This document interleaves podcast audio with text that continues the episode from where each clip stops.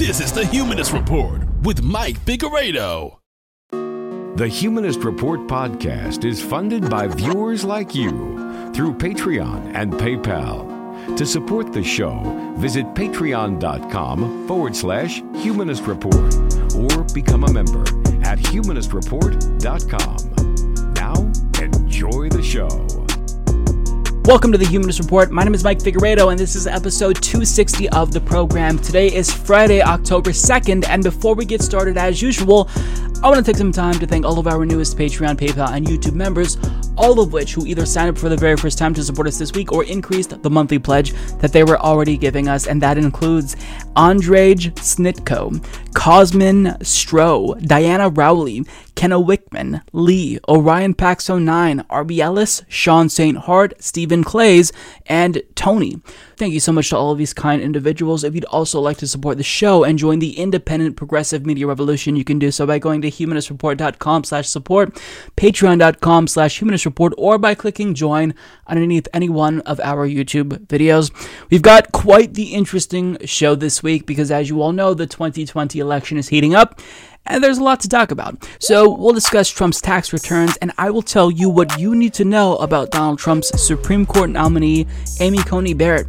Additionally, we'll talk about the debate, if you can even call it that, between Joe Biden and Donald Trump, and we'll discuss specific segments that stood out to me, in particular, Trump's response to his record on COVID 19, as well as his incitement of voter intimidation at the debate. We'll also discuss the subsequent damage control after the debate that Republicans tried to do to clean up the mess that Donald Trump made. Also, Bill Maher can't get over Hillary Clinton and the 2016 election. And Katie Porter grills a big pharma CEO, and um, it was great. Finally, we will close the show by talking about the Gravel Institute's new initiative that they are launching to take on PragerU. That's what we've got on the agenda for today's episode and more. I hope you all will enjoy it. Let's get right to it. Uh, enjoy, I guess. It's hard to say enjoy when we're not watching news that's pleasant, but nonetheless, um, watch it. that's all I got. I'm sorry. So, over the weekend, the New York Times released a lot of information about Donald Trump's coveted tax returns, and we're going to talk about all of that and some of the revelations from this report. But before we do that, I have to share this tweet from Donald Trump that he put out on April 13th of 2012, where he says, Barack Obama, who wants to raise all our taxes, only pays 20.5% on a $790,000 salary. Do as I say, not as I do.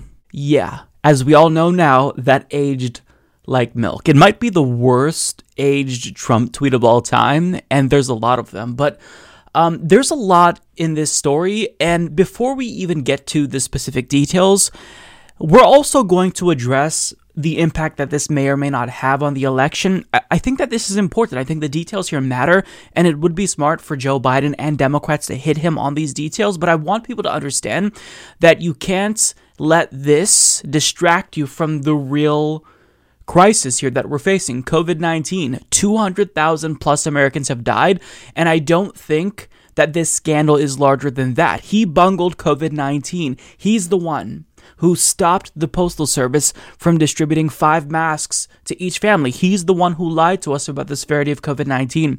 So I think that it is important for everyone to not, you know, um, get bogged by down by the details of this story, but it is still super important. And I think that there is a possibility that this can actually hurt him electorally, but by how much it's it's really difficult to gauge but before we get to all of that let's actually talk about what the New York Times reports so to give you a broad overview they describe quote a recurring pattern of ascent and decline where basically you know there's been times when he's been just straight up broke but he also had times where he was relatively successful. He stumbled upon lucrative ventures such as being the co owner of the Miss Universe pageant, as well as his time as a reality television show star when he hosted The Apprentice. But overall, he's in really bad shape, and um, it's infuriating to know that he's not paying his fair share of taxes. In fact, you're paying more than Donald Trump. I guarantee it. Yes, you watching this video. So they explain Donald J. Trump paid $750 in federal income taxes the year he won the presidency. In his first year in the White House, he paid another $750. He had paid no income taxes at all in 10 of the previous 15 years, largely because he reported losing much more money than he made. As the president wages a re-election campaign that polls say he is in danger of losing, his finances are under stress, beset by losses and hundreds of millions of dollars in debt coming due that he has personally guaranteed. Also hanging over him is a decade-long audit battle with the Internal Revenue Service over the legitimacy of a 72.9 million tax refund that he claimed and received after declaring huge losses. An adverse ruling could cost him more than $100 million. Now we just have to pause for a moment and reflect on the fact that in 10 of the 15 years he paid zero in taxes. How infuriating is that? You pay more than the president of the United States in taxes. Like I get that we've heard this over the weekend and like it's it's something that maybe we're desensitized to. And honestly, if you've been paying attention, this isn't shocking that elites, you know, large multinational corporations and millionaires and billionaires get away with things like this, but we shouldn't allow ourselves to accept this as the norm and become desensitized to it because this really is outrageous. You may be working at a job where you get maybe a little bit over minimum wage. You don't make a living wage, you make less than $15 an hour, and you are getting more money taken out of your check than the president. Like, how frustrating is that to think about, like to actually see it? Because we know that this is happening, but when you see it laid out like this, it just it is infuriating. Now, what we have to acknowledge is that this isn't just like Trump bad, that's why he didn't do this. This is a systemic flaw within our system. Yes, Donald Trump is a fraud. Yes, he's a tax dodger, but our system is what allows people like Donald Trump to get away with things like this. I think that Bernie Sanders put out a phenomenal tweet where he says, yes, Trump's not alone federal income taxes paid by corporations a year after his tax plan was signed into law. Zero dollars from Amazon, zero from GM, zero from Netflix, zero from Chevron, FedEx, Eli Lilly, Starbucks. Dr. King was right. We have socialism for the rich, rugged capitalism for the rest. So it is important that we shame Donald Trump for this. In fact, I think that Joe Biden selling bumper stickers that say, I paid more in taxes than, than Donald Trump, I think that that's clever, but I don't want people to get too you know, bogged down by the Trump angle. I mean, sure, you have to shame him. This is an election, so strategically it makes sense to do that. But understand, you can't just not acknowledge the elephant in the room, and that is our late stage capitalist system that allows elites like Donald Trump to get away with this like he is taking advantage of a corrupt system that shifts the tax burden away from elites and onto working class Americans. So if you are going to try to convince your friends, you know, how outrageous this is and get them to not vote for Donald Trump or whatever, like you do have to point that out. This is an issue with our system. It's not just Donald Trump, even if, yes, he is a greedy elite and an oligarch. Um, but the way that he was able to get away with paying uh, basically nothing in taxes is really interesting. So they explain Mr. Trump has written off as business expenses costs, including fuel and meals associated with his aircraft used to shuttle him among his various homes and properties. Likewise, the cost of haircuts, including the more than $70,000 paid to style his hair during The Apprentice. Together, nine Trump entities have written off at least $95,464 paid to a favorite hair and makeup makeup artist of Ivanka Trump. In allowing business expenses to be deducted, the IRS requires that they may be ordinary and necessary, a loosely defined standard often interpreted generously by business owners. So basically, he wrote off everything. Um, and what stood out to me the most is the $70,000, uh, 70000 plus dollars that he paid for his hair to a stylist. I mean, if you paid that much for your hairstyle, that shitty comb over, you need to get your money back. Or I should correct myself, we need to get our money back because we're the ones who foot the bill for that hairstylist. Where do you even find someone who charges that much? Like, people who are elites like Donald Trump, they live in a different universe than you and I. Like, can you imagine, like, if I tried to go somewhere in Portland and pay more than a thousand dollars for a haircut, I would struggle because I don't even know who charges that much, and I would refuse to pay more than probably like I don't know fifty dollars for a really really good haircut uh, including tip, uh, because I'm a tightwad. But I mean, like you paid seventy thousand dollars, and you deducted that. Fuck you. I mean, I'm on the Humanist Report. This is technically a business. If I pay for a haircut, do I get to deduct that? Because I haven't been. I think that that's probably not something that would be uh, deemed ordinary and necessary by the IRS, but he doesn't even care. Like, he's shameless. He's writing off everything. You know, me going from mansion to mansion, I'm going to write off that, you know, travel expense. He's just shameless. Um, but on top of that, his write offs, they're not just ridiculous and shameless. They also, uh, as we're going to find out from this next paragraph, reek of fraud, abuse, corruption, and nepotism. Because he cited $747,622 that he deducted in quote unquote consulting fees. And conspicuously enough, it looks like he paid his daughter Ivanka Trump for that. Quote, the consultants are not identified in the tax records, but evidence of his arrangement was gleaned by comparing the confidential tax records to the financial disclosures Ivanka Trump filed when she joined the White House staff in 2017. Ms. Trump reported receiving payments from a consulting company she co-owned totaling $747,622 that exactly matched consulting fees claimed as tax deductions by the Trump Organization for Hotel Projects in Vancouver and Hawaii. So he writes off hundreds of thousands of dollars in consulting fees to his daughter. To his daughter. Doesn't say that, but when they connect the dots, they find out that the amount that he supposedly paid in consulting fees that he wants to write off went to Ivanka Trump. Do we really believe that she's consulting him? No. And when I hear about this, this really reminds me of the 2018 report from the New York Times when they actually extensively detailed the fraud that Trump's family committed. And, you know, basically, him and his father and his whole family actually, they committed this scheme to avoid paying taxes when he died and passed down that wealth by fraudulently hiding that money and moving it around. And we're seeing shades of that here. So, I mean, you know, uh, the apple doesn't fall far from the tree. He got his wealth because his dad left him a lot of money, and he's trying to do the same thing, benefit Ivanka, or money that would otherwise go to the government. He's making sure it goes to his daughter. Maybe she gives it back to him. I don't know, but I don't care. That is nepotism, and we're footing the bill for this rich oligarchic family.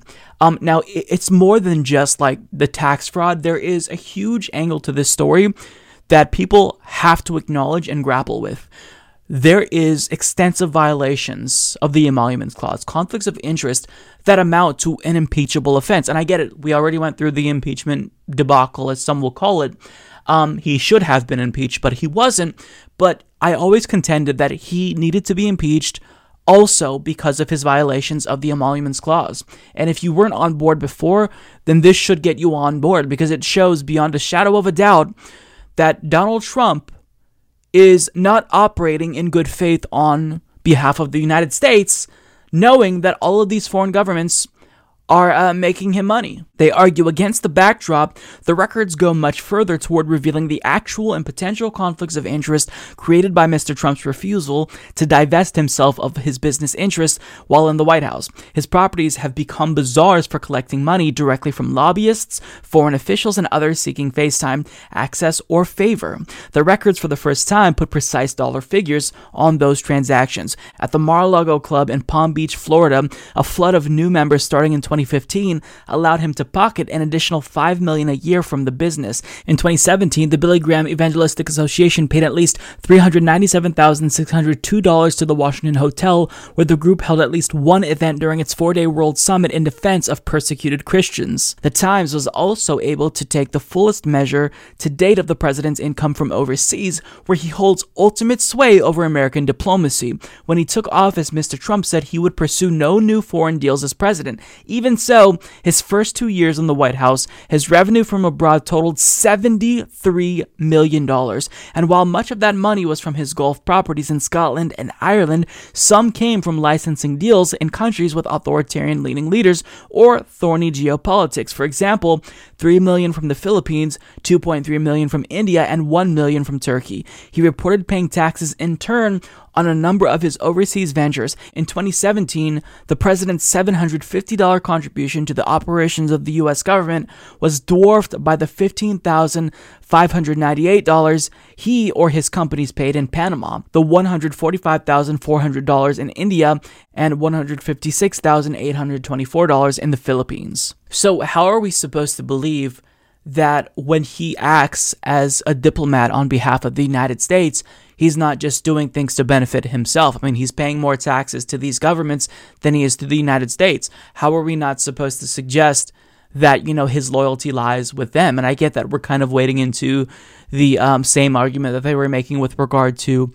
the Russiagate scandal, but this is actually something that we have that's tangible. He's paying more money to the Philippines. He has business dealings with these other countries. They're making money for his organization. He's personally profiting and we're just supposed to sit back and accept this? I mean, this is what the emoluments clause is for. But yet, nothing. Not even really much um, noise about this aspect of this story, which I think is really important, if not the most important aspect of this story. Now, you have the details for the most part. This is kind of just a simplified view of the entire story. I'll link to it down below if you want to read the entire article. It is really, really long, but it's it's important. However, the question that I'm asking is will any of this matter when it comes to the election? And I think that it has the potential to matter. But the problem is that Democrats oftentimes they're just not good at driving narratives. What I saw on Twitter was a lot of people, mostly, you know, donut, centrist, neoliberal Twitter, shaming him for being broke. That's tone deaf. You know, if you take this approach, then uh, you are kind of ignoring the fact that a lot, a lot of Americans are broke, and they can kind of see that as, oh, well, see, it's just these, you know, um, coastal elites shaming Donald Trump for being broke. But maybe because he's broke, he can identify with someone like me because I'm also broke. Like, that's not the way that you want to go about this. However, if they focus on the fact that you know, elites like him pay little to no taxes and you have to foot the bill, like you personally, are paying more and losing money because people like him don't pay their fair share, that can resonate. But again, I want this to be a critique of the system, and I don't think Democrats are savvy enough or even willing to do that because they don't want to change the system. So basically, the only way I can see this actually landing for Democrats is if they focus on the corruption and the conflicts of interest. I think that Donald Trump was able able to succeed because he was running against someone like Hillary Clinton who was so corrupt. And we all knew that Trump had these corrupt business dealings and he was, you know, a fraudulent businessman with the Trump University and Trump organizations. But now he's in power. So it lands more like the attacks are different. So if Joe Biden tries to attack him for this, I think it could work. Although the problem is that Trump can just turn around and say, well, look at Hunter Biden. Look at the nepotism there with him working for, you know, a Ukrainian energy company when he had no experience and he was making all of this money. Like, he can easily turn this around. And what I fear is that if Trump turns this around, Republicans are a lot more disciplined in messaging and it could quickly backfire for Democrats. So, like, it's frustrating because this really is a scandal. Like, if this were 1985 or 1992, this would end someone's campaign. But because we live in the Trump era, I think that things like this won't necessarily land. But I think that what you have to focus on, if we're being strategic and we just want to beat Donald Trump, is COVID 19. 200,000 Americans died under Trump's watch. So I think that it is important that you bring this up and you hit him on this. But if Democrats are going to even attack the corruption angle, I mean, if we're not anticipating any action, an impeachment trial, in 2021, then I, I feel like it's all hopeless. Like it's just going to encourage people or influence people to think, well, look, you said he's corrupt, but now you're not prosecuting him. And I, I would never expect Democrats to do this. If they were going to uh, prosecute anyone, it would have been George W. Bush and Dick Cheney when Obama took office. So, you know, I, I think that the best thing that Democrats can do going forward is to focus on COVID 19 because this really is the thing that is impacting everyone right now. It's the number one issue, and it's where he basically blew it. Um, but with that being said, I don't want to give you this impression that this story isn't important because it really is important. But in the Trump era, you really have to pick and choose your battles. And even though this is something that, you know, at the individual level we can use to maybe drive outrage with our friends and family and get them to not vote for Trump or not support Trump if they realize that it's really unfair that they're paying more than him. But if I see Democrats like trying to capitalize on this story, I just see them face planting and it's sad. But they're so bad at messaging and driving and creating a narrative that I can only see them fucking up if they hyper focus on this. So I, I think that what they need to do is focus on COVID COVID nineteen, and for us, we can use this to try to appeal to working class people because it really is outrageous that you know Donald Trump is paying less in taxes than you're paying. How insane is that? You may work in McDonald's or in retail, and the president of the United States paid way less than you. Like, that is outrageous. That is infuriating. It's infuriating. So, you know, when it comes to the question is, will any of this matter? I am leaning towards it could. Well, over the weekend, Donald Trump named who we all expected him to name to replace Justice Ruth Bader Ginsburg. He selected Amy Coney Barrett, and this individual is the polar opposite of Ruth Bader Ginsburg in every conceivable way. They are ideologically on opposite sides of the political spectrum, and when it comes to their judicial philosophies, she is nothing like Ruth Bader Ginsburg. In fact, she explicitly stated that she is uh, very similar to Justice Scalia in terms of how she interprets the Constitution. Don't take it from me, take it from her. I clerked for Justice Scalia more than 20 years ago, but the lessons I learned still resonate. His judicial philosophy is mine too. Now, this is worrying because Justice Scalia was a strict constructionist. That's the way that he interpreted the Constitution. Now, at face value, you might think, well, that doesn't necessarily seem that bad. Aren't strict constructionists just fairly consistent and principled?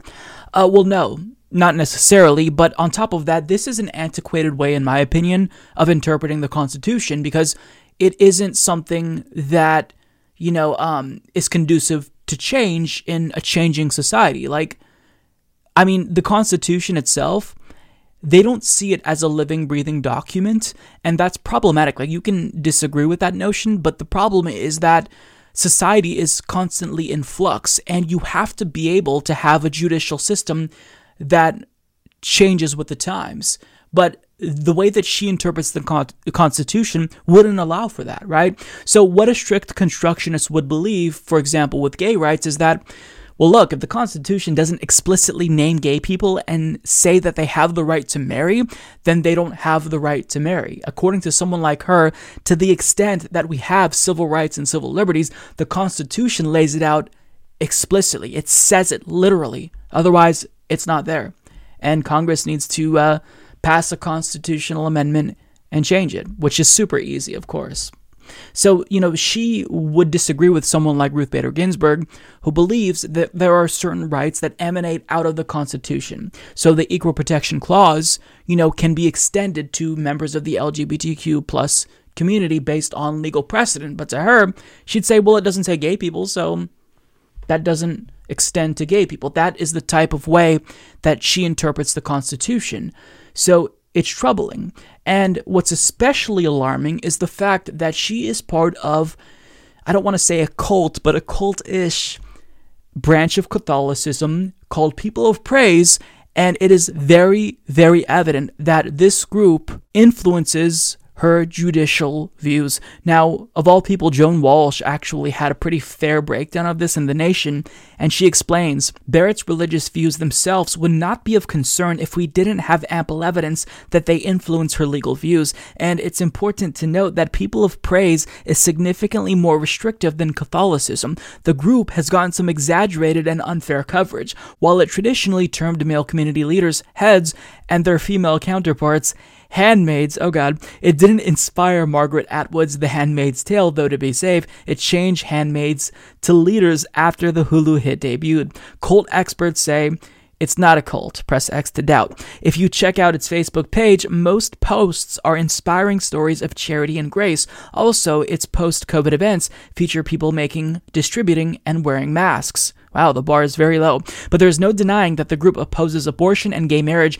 and bars out LGBT people from membership. Its South Bend school, Trinity, where Barrett was on the board for several years, teaches male and female students separately and prohibits dating. In 2017, the New York Times reported that while group members confirmed that Barrett and her husband were part of People of Praise, in fact, both their fathers had been leaders, she didn't disclose her membership in Senate confirmation documents. Meanwhile, links that mentioned her in the group's magazine, Vine and Branches, some recent according to the Times, vanished from its website. So she's trying to hide her membership to this group, but she is part of this group, which you can argue is a cult. Now, I'm no expert, so the cult experts say this isn't actually a cult, but I think you can reasonably reasonably deduce that it's at least culty, right? Because I mean, this is obviously something that is a huge part of her life of course it's going to influence her decisions on the Supreme Court. Now, what's alarming to me is the fact that the media hasn't been properly vetting her. Now, I understand on one hand that, you know, she doesn't have an extensive judicial record, you know, so it, it's hard to pick it apart if there's not much there there. But what we've been seeing from the media is um, a little nauseating. For example, liberal elites like Noah Feldman, who write for Bloomberg, say that even though they disagree with her on everything, well, you know, she's super nice in real life, so that's enough. She should definitely sit on the highest court and uh, be there for decades and rule against civil rights, civil liberties, and be a good little stooge to corporate America because, you know, she's nice. Yeah, gonna need more than that. And on top of that, we don't see um, much resistance from Democrats because she's a woman. So, as Jim Van de VandeHei of Axios puts it, Democrats privately fear that going too hard on Judge Amy Coney Barrett in her confirmation hearings could wind up backfiring if senators are perceived as being nasty to an accomplished woman. So, in other words, let's not vet her because she is a woman and we don't want to be sexist. Isn't it sexist to not treat women the same as men, like to not hold them to the same standard as men? I mean, they've drunken their own Kool Aid and now it's hurting them. But I mean, I don't even think Democrats want to fight, so they're looking for any excuse to just back down from this. Um, so basically, her confirmation, in my mind, is a foregone conclusion. I would be surprised if she wasn't confirmed quickly. Now, there's really no way to tell exactly what we can expect from her. Does this mean that she would certainly vote to repeal Roe v. Wade? Not necessarily, but is it reasonable to suspect that she would vote against Roe v. Wade in the event that came up? Well, sure, based on uh, the way that she ruled on two other cases related to abortion. In one, the full appeals court declined to review a panel decision that blocked from taking effect an Indiana parental consent law for minors seeking abortions. The law on this has been fairly clear for decades. It is constitutional for states to require that minors seeking abortions obtain parental consent. However, such laws must provide what is known as a judicial bypass, allowing the minor to demonstrate that she is mature enough to make the decision on her own or that an abortion would be in her best interest. Notwithstanding Notwithstanding this settled law, Indiana enacted a parental consent law that mandated that the parent be informed of the planned abortion unless the judge further decided that it would not be in the minor's best interests. A district judge blocked the law and a three judge appeals court panel agreed. The panel, splitting 2 to 1, noted the serious risk that prior notice, instead of giving parents an opportunity to offer wise counsel, will actually give parents an opportunity to exercise a practical veto, preventing the pregnant minor from actually exercising the constitutional right the juvenile court has allowed her to exercise. The full appeals court, dividing 6 to 5, let that decision stand. Barrett and two other Trump nominees joined the dissent, which stated the issue as a matter of federalism. Preventing a state statute from taking effect is a judicial act of extraordinary gravity in our federal structure. The second case involved an even more extreme Indiana law signed by Vice President Mike Pence when he was governor. It prohibited abortions performed for reasons related to sex, race, or disability. Specifically, a woman who discovered that her fetus had Down syndrome would be barred from terminating the pregnancy. An appeals court panel composed of three Republican appointees agreed with the lower court that the law was flatly unconstitutional The non discrimination provisions clearly violate well established Supreme Court precedent, holding that a woman may terminate her pregnancy prior to viability and that the state may not prohibit a woman from exercising that right for any reason, the court said. Indiana didn't ask the appeals court to reconsider that part of the ruling, just a different aspect of the law involving the disposal of fetal remains. That didn't stop Barrett from joining a dissent that labeled the law a eugenics statute. Now, that's basically more information than you need, but what it tells us is that when it comes to the issue of abortion, she sided with the justices who opted for more restrictions on abortion. That's a big sign. That's a big red flag. Now, for these particular cases, the reason why there should be a judicial bypass and maybe why, you know, a court might want to allow a minor to have an abortion without the consent of her parents is because she could have abusive parents or parents who are in a group like People of Praise, where if she were raped, they wouldn't allow for that abortion to take place. So we need minors to be at least you know, uh, able to make their case in a court. Now, when it comes to, you know, the law that Mike Pence signed, I don't know how many people are basing their abortions off of sex or race, but what a lot of these cases are, are Trojan horses. What they want to do is try to attack abortion in whatever way they can to impose more restrictions so those restrictions end up getting solidified by courts you build on that legal precedent and ultimately you could work its way you know work your way up to the supreme court and end up getting Roe v. Wade overturned. So that's what I think a lot of these restrictions are about. They just want to make this be, you know, um, one case that gets us to that point of repealing Roe v. Wade to where for hearing this, maybe we're, you know, examining whether or not abortion should be legal altogether, if states are allowed to um, ban abortions or not. So, I mean, it, it's troubling, but abortion and like social issues, that's not the only area which should concern us. This individual will be hearing the upcoming ACA lawsuit that will be argued in front of the Supreme Court. And so she will likely be a vote to repeal the Affordable Care Act, which means that patients with pre existing conditions will no longer be protected, which means just like that, tens of millions lose their insurance. And look, I don't defend the ACA very frequently. I think it's garbage right wing reform, right? I don't like free market neoliberal health insurance reforms. I want, you know, a single payer system. I want a national health system. But if she gets her way, even the shitty law won't stand. If she gets on the court, I should say, but she will get her way. Trump will likely get his way. Now, on top of that, Trump himself has explained why he wants to rush this confirmation process. And it's because he can anticipate a situation where we're seeing another Bush v. Gore play out, and he wants to make sure that he has all the votes on the Supreme Court that he can possibly get in the event these nine unelected justices choose to override the will of the American people once again. So important, you believe, to have a full complement at the Supreme Court? Well, it's a great question, a very fair question. Yes, I think it's very important. I think this will end up in the Supreme Court, and I think it's very important that we have nine justices, and I think the system is going to go very quickly. But I think it's better if you go before the election because I think this this scam that the Democrats are pulling, it's a scam. The scam will be before the United States Supreme Court, and I think having a 4-4 situation is not a good situation. If you get that, I don't know that you'd get that. I think it should be eight nothing or nine nothing, but just in case it would be. Uh, more political than it should be. I think it's very important to have a uh, ninth justice. Are you fully confident? Yeah. Now, what's startling is that if Trump gets his way, he is confirming someone to the Supreme Court who was actually involved in the Bush v. Gore decision like Kavanaugh and Roberts.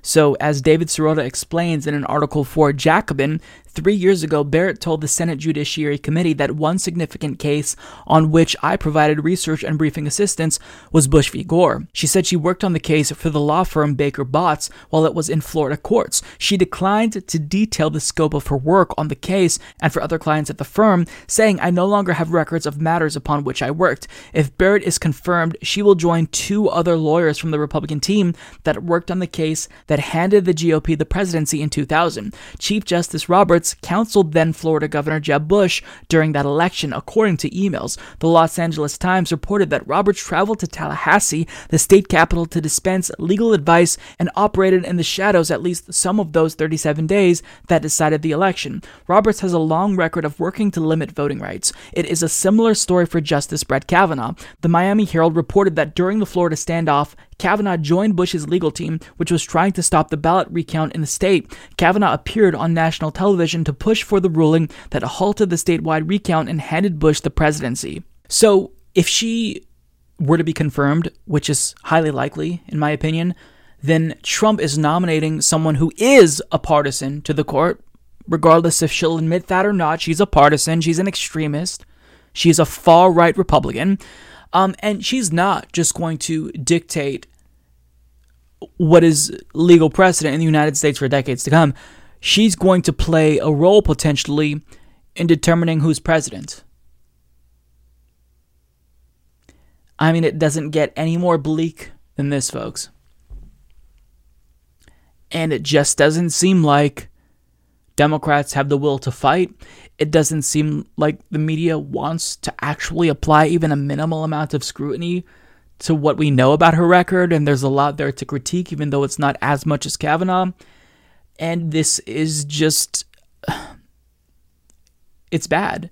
But, you know, it's not surprising because in 2020 America, we've come to expect that the worst possible outcome is also the most likely scenario that will play out in reality. So, um, nobody's really talking about the threat that she poses, but basically expect her to rule in the same way that we'd, ex- we'd expect someone like Justice Scalia to rule. So, whenever something bad happens, whenever Trump gets a new uh, Supreme Court appointment that he gets to pick, whenever he gets more authoritarian, smug liberals look down upon the peasants from their ivory towers and they remind them, You did this, peasants.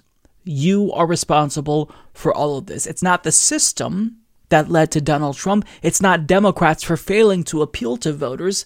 You did this. It's not even Donald Trump or Republican Party voters. You are the one responsible for all of the problems happening in America.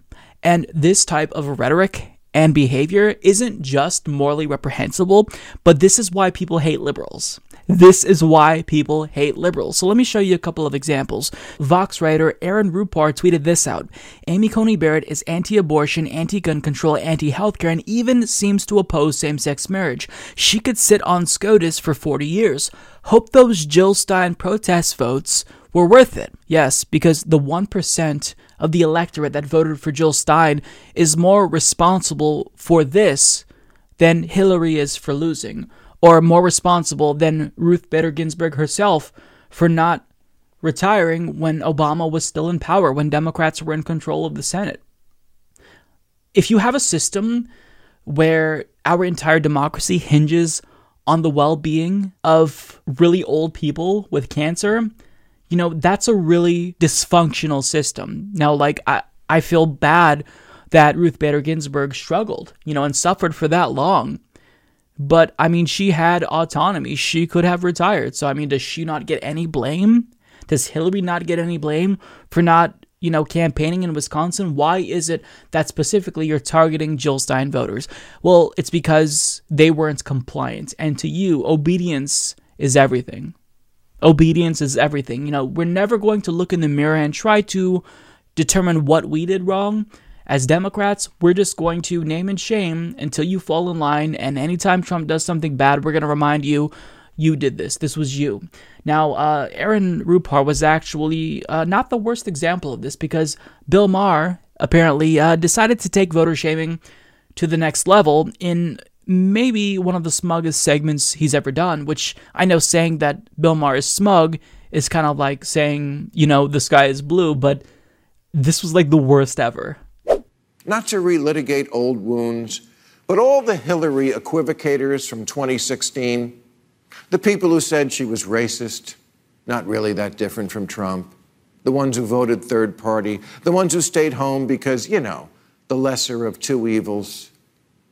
Sorry, but you all have to eat it one more time.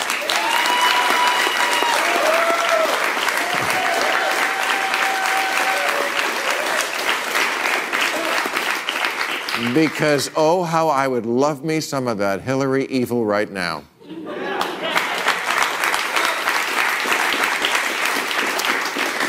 You know, the evil where liberals would currently have a six to three majority on the court, the evil where people wouldn't be facing having their health care taken away or their right to vote, or where America wasn't sliding into autocracy. Yes, yes. Let's, uh, let's look at the alternative universe. If a few more people in 2016 had told themselves, yeah, she's not my favorite, but you only get two choices in our system. It's probably better to make sure this sane, competent person gets in as opposed to a malignant narcissist.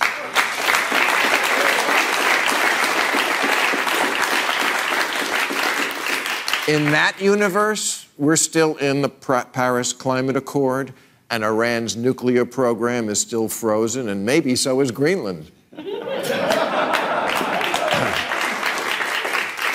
There have been none of the rollbacks on clean air and water. Dreamers don't have to worry about getting tossed out of the only country they've ever known. William Barr is just a right wing crank self publishing a book on our moral decline. And Brett Kavanaugh is drinking from home. Oh. oh, it's a, it's a wonderful world, this world. People hearing the words P tape only think of R. Kelly.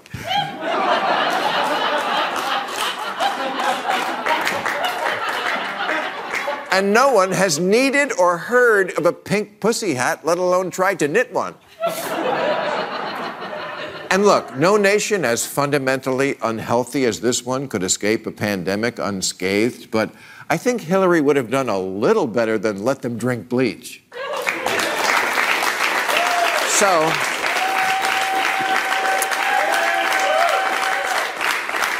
The Supreme Court hears oral arguments to overturn Obamacare on November 10th. Once this new justice is seated, Obamacare is likely gone. And after that, Roe versus Wade. So I hope you enjoy carrying your rape baby to term. You can name it Jill Stein. That was horrible. That is why people hate liberals, leftists, and socialists who should theoretically, you know, uh, be able to work with liberals on some things, can't stand them. Why there's this civil war in the Democratic Party? It's because there's no respect. There's no attempt to try to approach third party voters and Jill Stein voters and people who didn't vote from, you know, a place of understanding and empathy. It's just judge, judge, judge, blame, blame, blame. I mean, you're a multimillionaire, Bill Maher. And you are explaining to people who made this choice, who are less privileged than you, that they're wrong and they're responsible for everything that's bad when they're the ones who are bearing the brunt of the consequences, not you. You're judging them from your ivory towers in the most condescending way imaginable. He says, The ones who voted third party, the ones who stayed home because, you know, the lesser of two evils, sorry, but you all have to eat it one more time. And in addition to this, you know, there's everyone sharing gifs of Hillary Clinton laughing, saying, Hillary fucking warned you about all of this. What?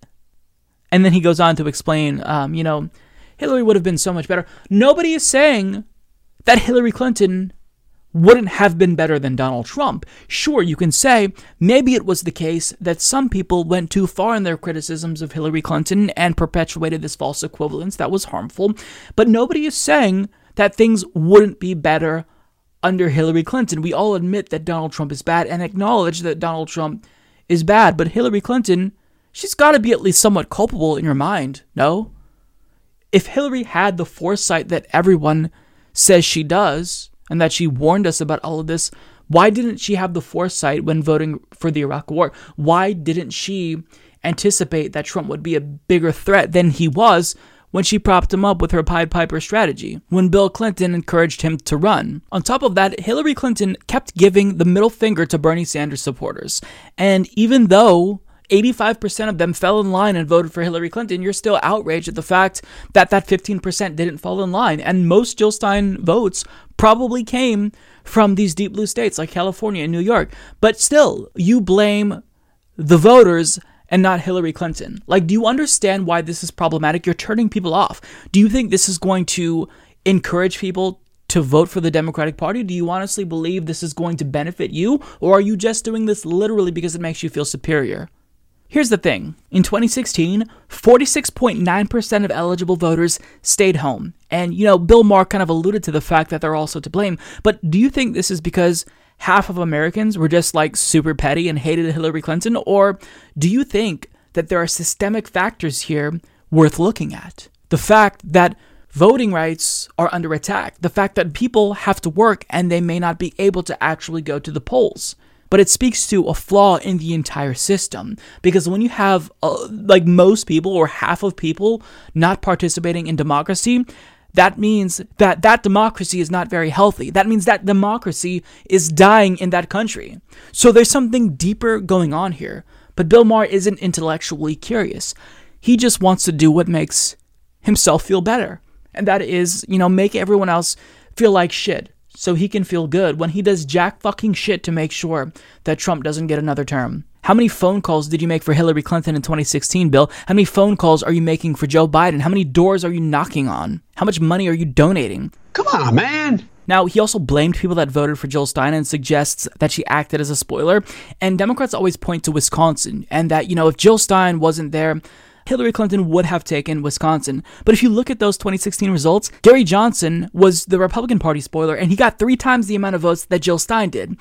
And in this particular state, if you took away third party options and assumed they would have voted for the two major parties, and you distribute their votes away from Jill Stein and Gary Johnson to Hillary Clinton and Donald Trump, Trump wins by an even larger margin. So the spoiler ended up helping Hillary Clinton in many ways in 2016. Not to mention the fact that someone like my mom, who voted for Jill Stein, helped Democrats. Because look, my mom was in her 60s, and for the very first time, she registered to vote in 2016 because she believed that Bernie Sanders was the only politician that ever cared. But when Bernie lost, she decided, I don't want to vote, I'm going to check out. So I showed her Jill Stein's platform you know, I told her that she has policies that are very similar to Bernie Sanders. And, you know, of course, I explained we're in Oregon, it's a deep blue state. So, you know, it, it's not as crucial here. The electoral votes will go to Hillary Clinton. And, you know, if we vote for Jill Stein, maybe we can get the Greens to 5% to where Democrats will feel the need to steal some of their policies and see them as competition or institute ranked choice voting. Like, my mom voted because Jill Stein inspired her.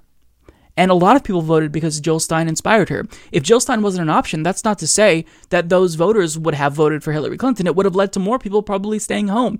And guess what? My mom didn't vote for Hillary Clinton, neither did I. But we still voted for Democrats down the ballot. My mom did too. She's a non voter. And then she registered to vote for the first time because of Bernie Sanders. And had she not been convinced to vote for Jill Stein, she wouldn't have voted for Democrats at the state and local level.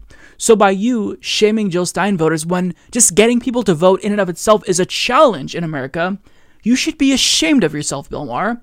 You should be ashamed of yourself, especially considering the fact that most leftists and Bernie Sanders supporters end up falling in line Anyway, and guess what? You basically got what you wanted. Look at this poll here. A plurality of people that voted third party in 2016 will, in fact, be voting for Joe Biden this time. And an outright majority of people who just didn't vote in 2016 say that they will, in fact, be voting for Joe Biden this time. So, I mean, liberals got exactly what they wanted. What more do you want? And now that you have more people doing what you want, now you're going to say, fuck anyone who uh, didn't support Hillary Clinton.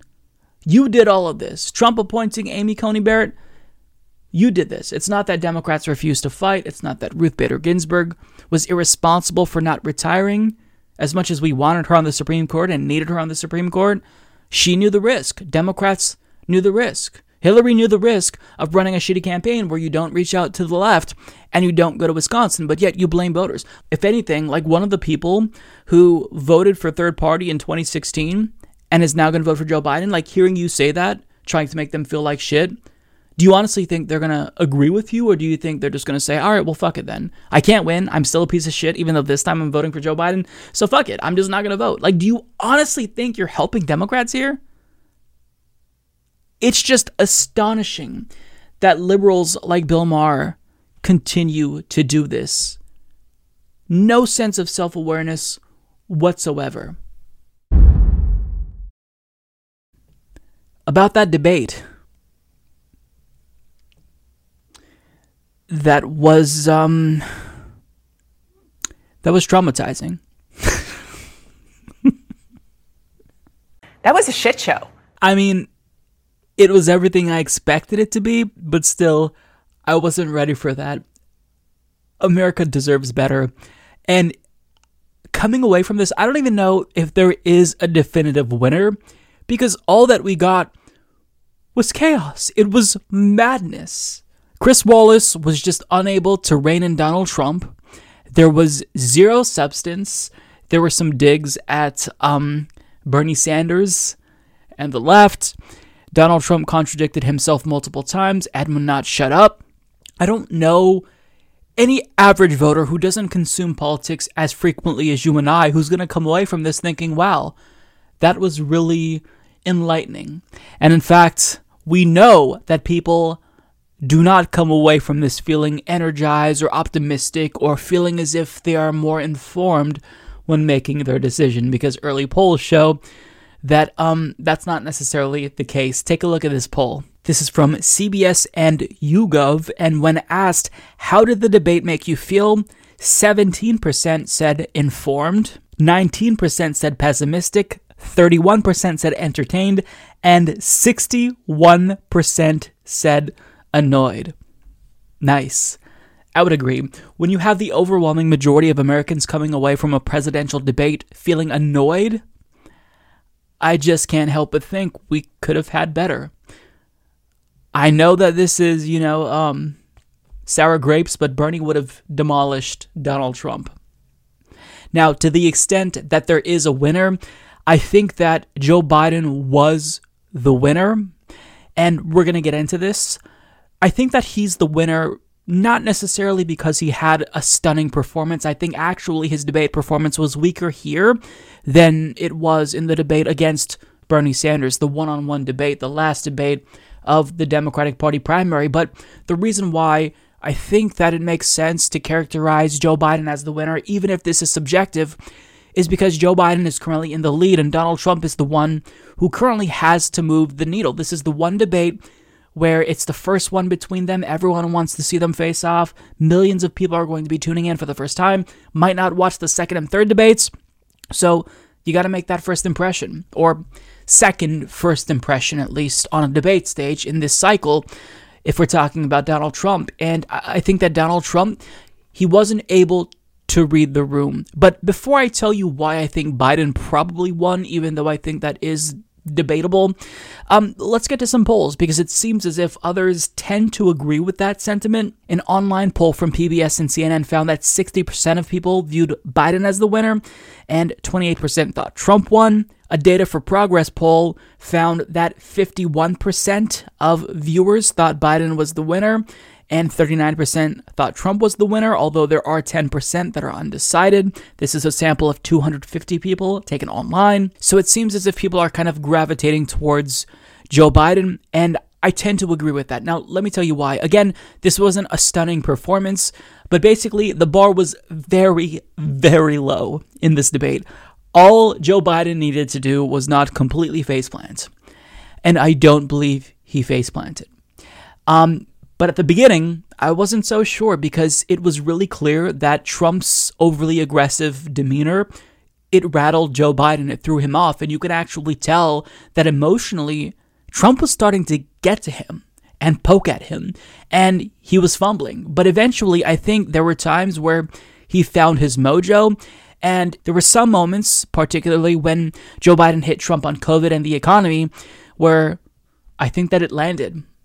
And I think that if you are looking for a leader and you're undecided, Joe Biden came off as the more capable adult expectedly. But here's the thing people oftentimes, in choosing leaders, they want someone who exhibits strength. And Donald Trump could be easily perceived to be the individual who's more strong.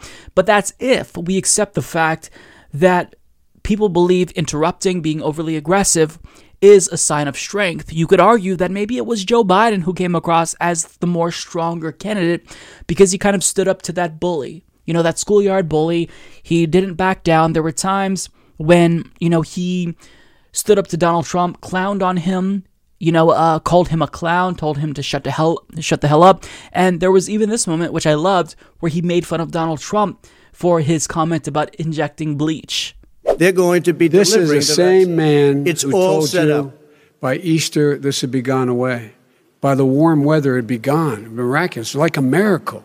And by the way, maybe you could inject some bleach in your arm, and that would take care of it. This is the That same was man. said sarcastically, That was and you him- know that. I- that I- was said sarcastically. And so here's the deal. That was great. And uh, no, Trump, nobody believes that you were being sarcastic. Nobody believes that. You're embarrassed. So you can tell that Biden got to him. But having said that, even though Biden did hold his own, and I can see how the average normie voter would perceive could perceive either one as being stronger.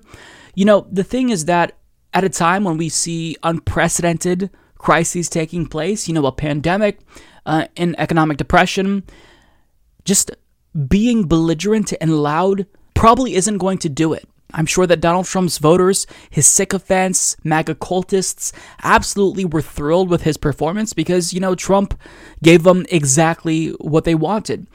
But at the end of the day, it seems as if Trump wasn't able to read the room properly. Like in 2016, I can see how this sort of performance would have landed potentially because that was an anti establishment election cycle. Everyone was just frustrated with eight years of Obama and neoliberalism. And even if you weren't necessarily supporting Donald Trump, it was at least entertaining to see him take on Hillary Clinton and criticize her. But now, you know, the mood is different in the country. People, they are worried. You know, they are fearful of what's to come. They want to get COVID 19 under control. This is the number one issue. And you know, if you're judging this debate based on who's going to be more capable of handling this pandemic, I think it's obvious that Donald Trump is just not a serious person. And it's almost surprising how poorly Trump performed when discussing COVID 19. So Joe Biden knocked him, of course, for 200,000 deaths because of his bungling of COVID 19. And what does Donald Trump say in response? Oh, well, if you were president, there would have been 2 million deaths.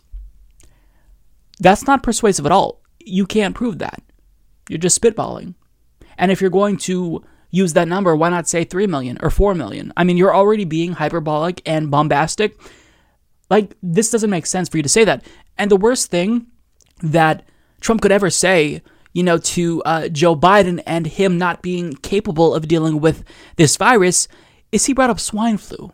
If you're Donald Trump, you never want to mention swine flu. If you're Joe Biden, you want to brag about sw- about swine flu because that's something that you got under control. But who brought that up? It was Donald Trump who brought that up, which is astonishing because when you contrast Joe Biden's handling of swine flu in the Obama administration to Donald Trump's handling of COVID 19, which we all are dealing with currently, the difference is night and day. And with that comment alone, Trump possibly could have lost this election because he just doesn't get it. He doesn't understand what we want in 2020. This is not 2016. And I'm not saying that Trump's going to lose, but you can see here that he's lost. Now he's on the defensive. Now he's defending his record as a politician, as the incumbent, and he was completely incapable of doing just that. Now, on top of that, there were a couple of moments where you can see Trump trying to strategically back Joe Biden into a corner.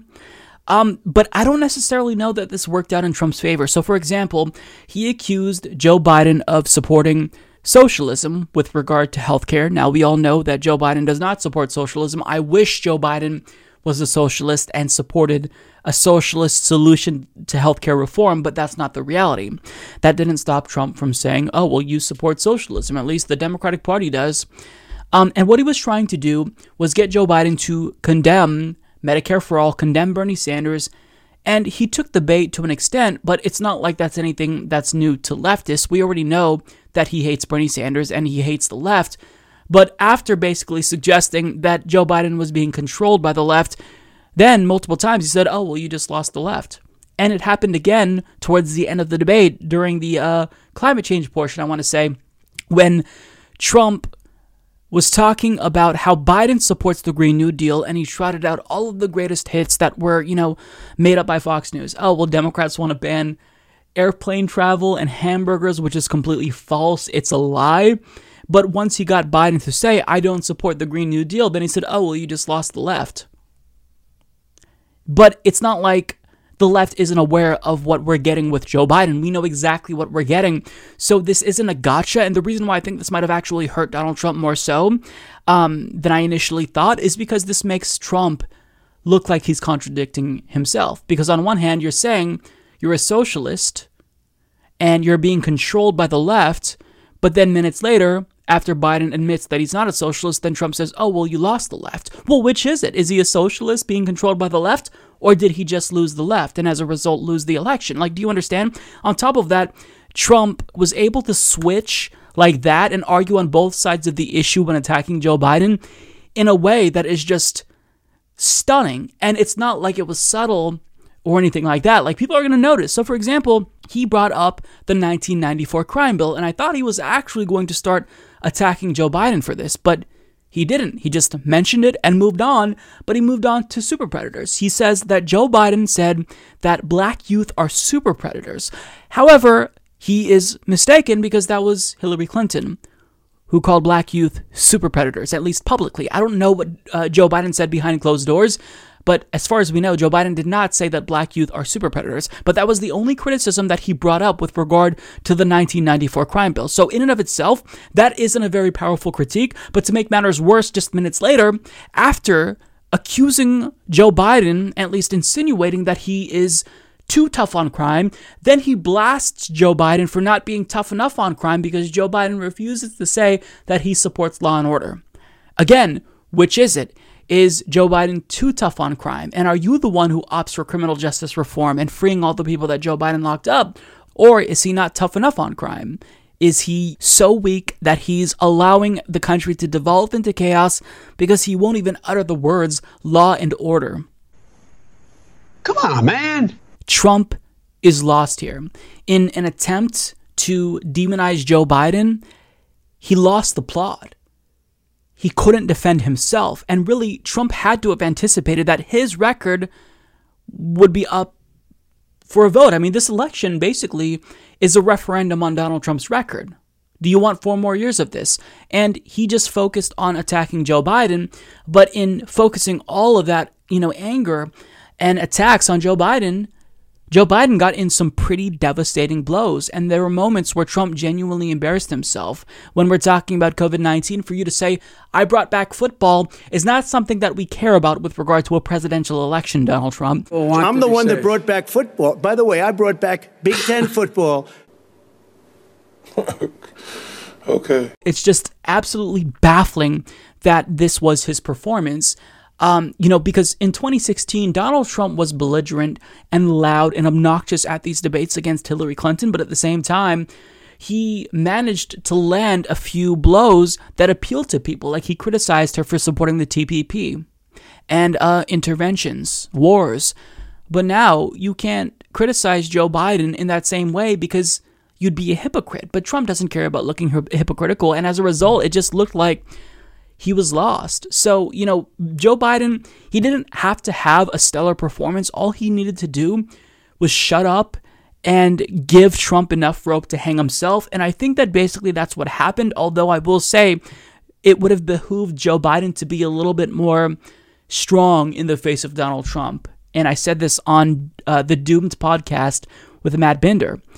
If he just like stopped and turned around and pointed at Donald Trump and said, You need to be quiet or shut up. I mean, he told Trump to shut up, but just like to look him in the eye, I think that would have been a boss move that would have undercut this, I don't know, this strongman macho thing that Trump was trying to go uh, for.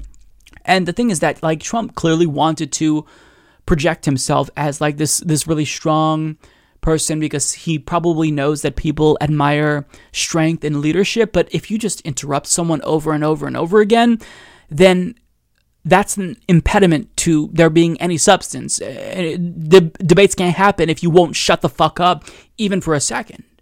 And it's clear why Donald Trump would not stop talking. It's because whenever he was actually quiet, when he didn't know what to say to defend himself, Joe Biden made some pretty good points. Uh, one point that Joe Biden made that I think was actually surprisingly uh, refreshing to hear from a neoliberal like Joe Biden was that look, this economic recovery that we're seeing right now, it's been great for millionaires and billionaires, but not for the working class. Now, I don't expect Joe Biden to do much to benefit the working class, but just to call that out for optics purposes, I think that matters.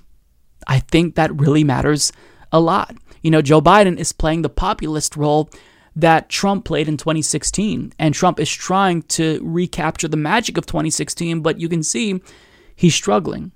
On top of that, Joe Biden made the point that we're not going to see a full economic recovery until we take care of COVID 19. Now, I'm paraphrasing, but it shows that he actually does have a plan, like he says. Donald Trump doesn't have a plan, hence why it's so bad. Like in comparison with the developed world, we're doing the worst. Now, um, there was so much that stood out to me, but really what I think left a lasting impression on my mind is towards the end of the debate. Like what we're looking for currently is someone who is a leader. There is unprecedented civil unrest in this country, uncertainty economically, a pandemic, and 200,000 Americans are dead. So we need you to be a leader. We need you to tell us it's going to be okay. At least the average viewer who's tuning in, if they're undecided, needs to hear that. And they didn't get that from Donald Trump. I think that Joe Biden, you know, he tried to connect with Americans by just, you know, trying to eh, tune out Donald Trump and look directly into the camera. And I think that it's corny. He's obviously pandering, but at the same time, I think that something like that may land because at least he's pretending to care about average Americans, whereas Donald Trump, he couldn't stop talking about how mean the media and Democrats were to him. When we don't care about you, we care about what's happening right now. And to go back to, you know, the last portion of the debate and what left the biggest impression was Trump's response to committing to concede and not influence his supporters to do violence. First of all, Trump did not commit to tell his supporters to not do violence. He told the Proud, Proud Boys when he was asked to condemn white supremacist groups like them to stand down and stand by. Proud Boys, stand back and stand by. And after that, he actively encouraged his own supporters. He urged his supporters on national television to do what is effectively voter intimidation. I'm urging my supporters to go into the polls and watch very carefully because that's what has to happen. I am urging them to do it. He's setting us up for a complete shit show. Like he is going to put us on the brink of a civil war. Like not to be hyperbolic, I don't think it's going to come to that, but he wants people to be against each other because he thrives in the midst of chaos. And this divisive rhetoric currently in the midst of a pandemic and uncertainty, I just don't think it's going to play well. I can't see how this will play well. Now, at the same time, I can see how coming away from this, you know, you can be turned off by Donald Trump, but did Joe Biden give you enough to be encouraged and energized to vote for him? I mean, if you value handling COVID 19 like a grown up, sure. But, you know, this is basically a default win for Joe Biden, in my estimation. It seems as if the reason why I think Joe Biden won is because Trump talked himself into a losing position and he didn't know when to press pause and shut the fuck up. And that's why ultimately I think Biden won. He came away better. And Trump needed to do enough, have a good good enough performance, have some big enough moments to, you know, change the trajectory of this race. And I just don't think that he did that. And when you see early polls showing that it seems as if people believe Biden won, you know, um, it's looking good currently for Joe Biden. But having said that, I do not believe this election is a foregone conclusion. I think Trump can still pull off a victory because a lot can change between now and November 3rd. And not just like electorally speaking with regard to, you know, who's going to win, but in terms of civil unrest and just overall instability within the country. So, you know, this debate, it broke my brain. Um, I'm feeling very uh, pessimistic about the outcome. And um, it's just honestly still difficult to process what we all just watched. I feel like I lost a few brain cells. And honestly, like, that was genuinely draining to the extent that I struggled to even articulate how to describe that. I think Andrew Yang put it best, where he said, You know, I feel like Joe Biden won, but Americans lost. I tend to agree with that. It, it seems like Nobody won in that debate. I think Biden maybe won by default, but again, this is all subjective, like my debate analyses. It's all subjective because I think that, you know, there was enough that happened to where if you were a MAGA chud, you could say, oh, clearly Trump demolished Joe Biden. Or if you're a Biden supporter, you can you can say, look, he clearly was more composed, he acted like a grown up. But, you know, I think that going into future debates, Joe Biden shouldn't be as composed. I think he should get a little bit angry, right? There's a lot to be angry over. So sh- show some human emotion, and I think that will actually work wonders with the electorate. They want to know that you're fired up and angry and fighting for them. So I'll leave that there because I feel like at this point I'm just rambling. What we saw was a spectacle, to say the least. And um, I am just more than ready for this election to be over, even if I'm dreading the week of the election, um, assuming we don't get the results on election night, because oh my god, it may be a bigger shit show than, than the debate, and you know, mentally and emotionally, I'm not ready for that shit. and I cover politics for a living, so I should be amped up right now, but I'm fucking tired, and I feel like everyone else is as well. And uh, you know, it's not just the left; it's everyone. Like everyone is tired, and Trump didn't sense that. Like he didn't get that. He still thinks this is 2016 and maybe, you know, bringing out that 2016 belligerent anti-establishment quote anti-establishment playbook is going to work for him again. But, you know, I tend to think otherwise, but you know, we'll we'll have to wait and see. So I think that one of the reasons why this debate was so insufferable and difficult to watch was because Donald Trump would not stop talking. He repeatedly interrupted Joe Biden again and again. And, you know, I get that being overly combative and aggressive is a debate tactic that can sometimes work. However, there's a line. And if you get overly loud and obnoxious during the debate, you no longer come off as someone who's dominating the debate and trying to, you know, set the narrative. You just come off as someone who is obnoxious and people hate you. Hence why 69% of viewers thought that the debate was annoying. Now, having said that, there were moments in the debate, they were seldom, but they were there nonetheless, where Donald Trump was actually really quiet. And there were moments when he didn't know how to respond to an attack that Joe Biden was lobbing against him that was actually surprisingly really brutal. So when it comes to COVID 19, Donald Trump has an abysmal record on COVID 19. He doesn't know how to defend himself. I mean, in response to the fact that 200,000 Americans have died because of his mishandling of COVID 19, what does he say? Oh, well, if you were president, 2 million would have died. What? You just made that up. He also brought up Joe Biden's handling of swine flu. You chose to bring up 14,000 people dying compared to 200,000 people dying, you're just a moron. However, when Joe Biden was going through all of Donald Trump's failures and specifically why the so called economic recovery that we're already starting to see isn't actually something that's benefiting everyone, Trump was silent. He didn't know how to respond. And Joe Biden managed to get in an attack that I think is definitely going to land. Take a look as I, as I said, posing the question, the president says it's a V shaped recovery. You say it's a K shaped recovery. What's the difference? The difference is millionaires and billionaires like him in the middle of the COVID crisis have done very well. Another billionaires have, raised, have made another $300 billion because of his profligate tax uh, uh, proposal, and he only focused on the market. But you folks at home, you folks living in Scranton and Claymont and all the small towns and working class towns in America, how well are you doing?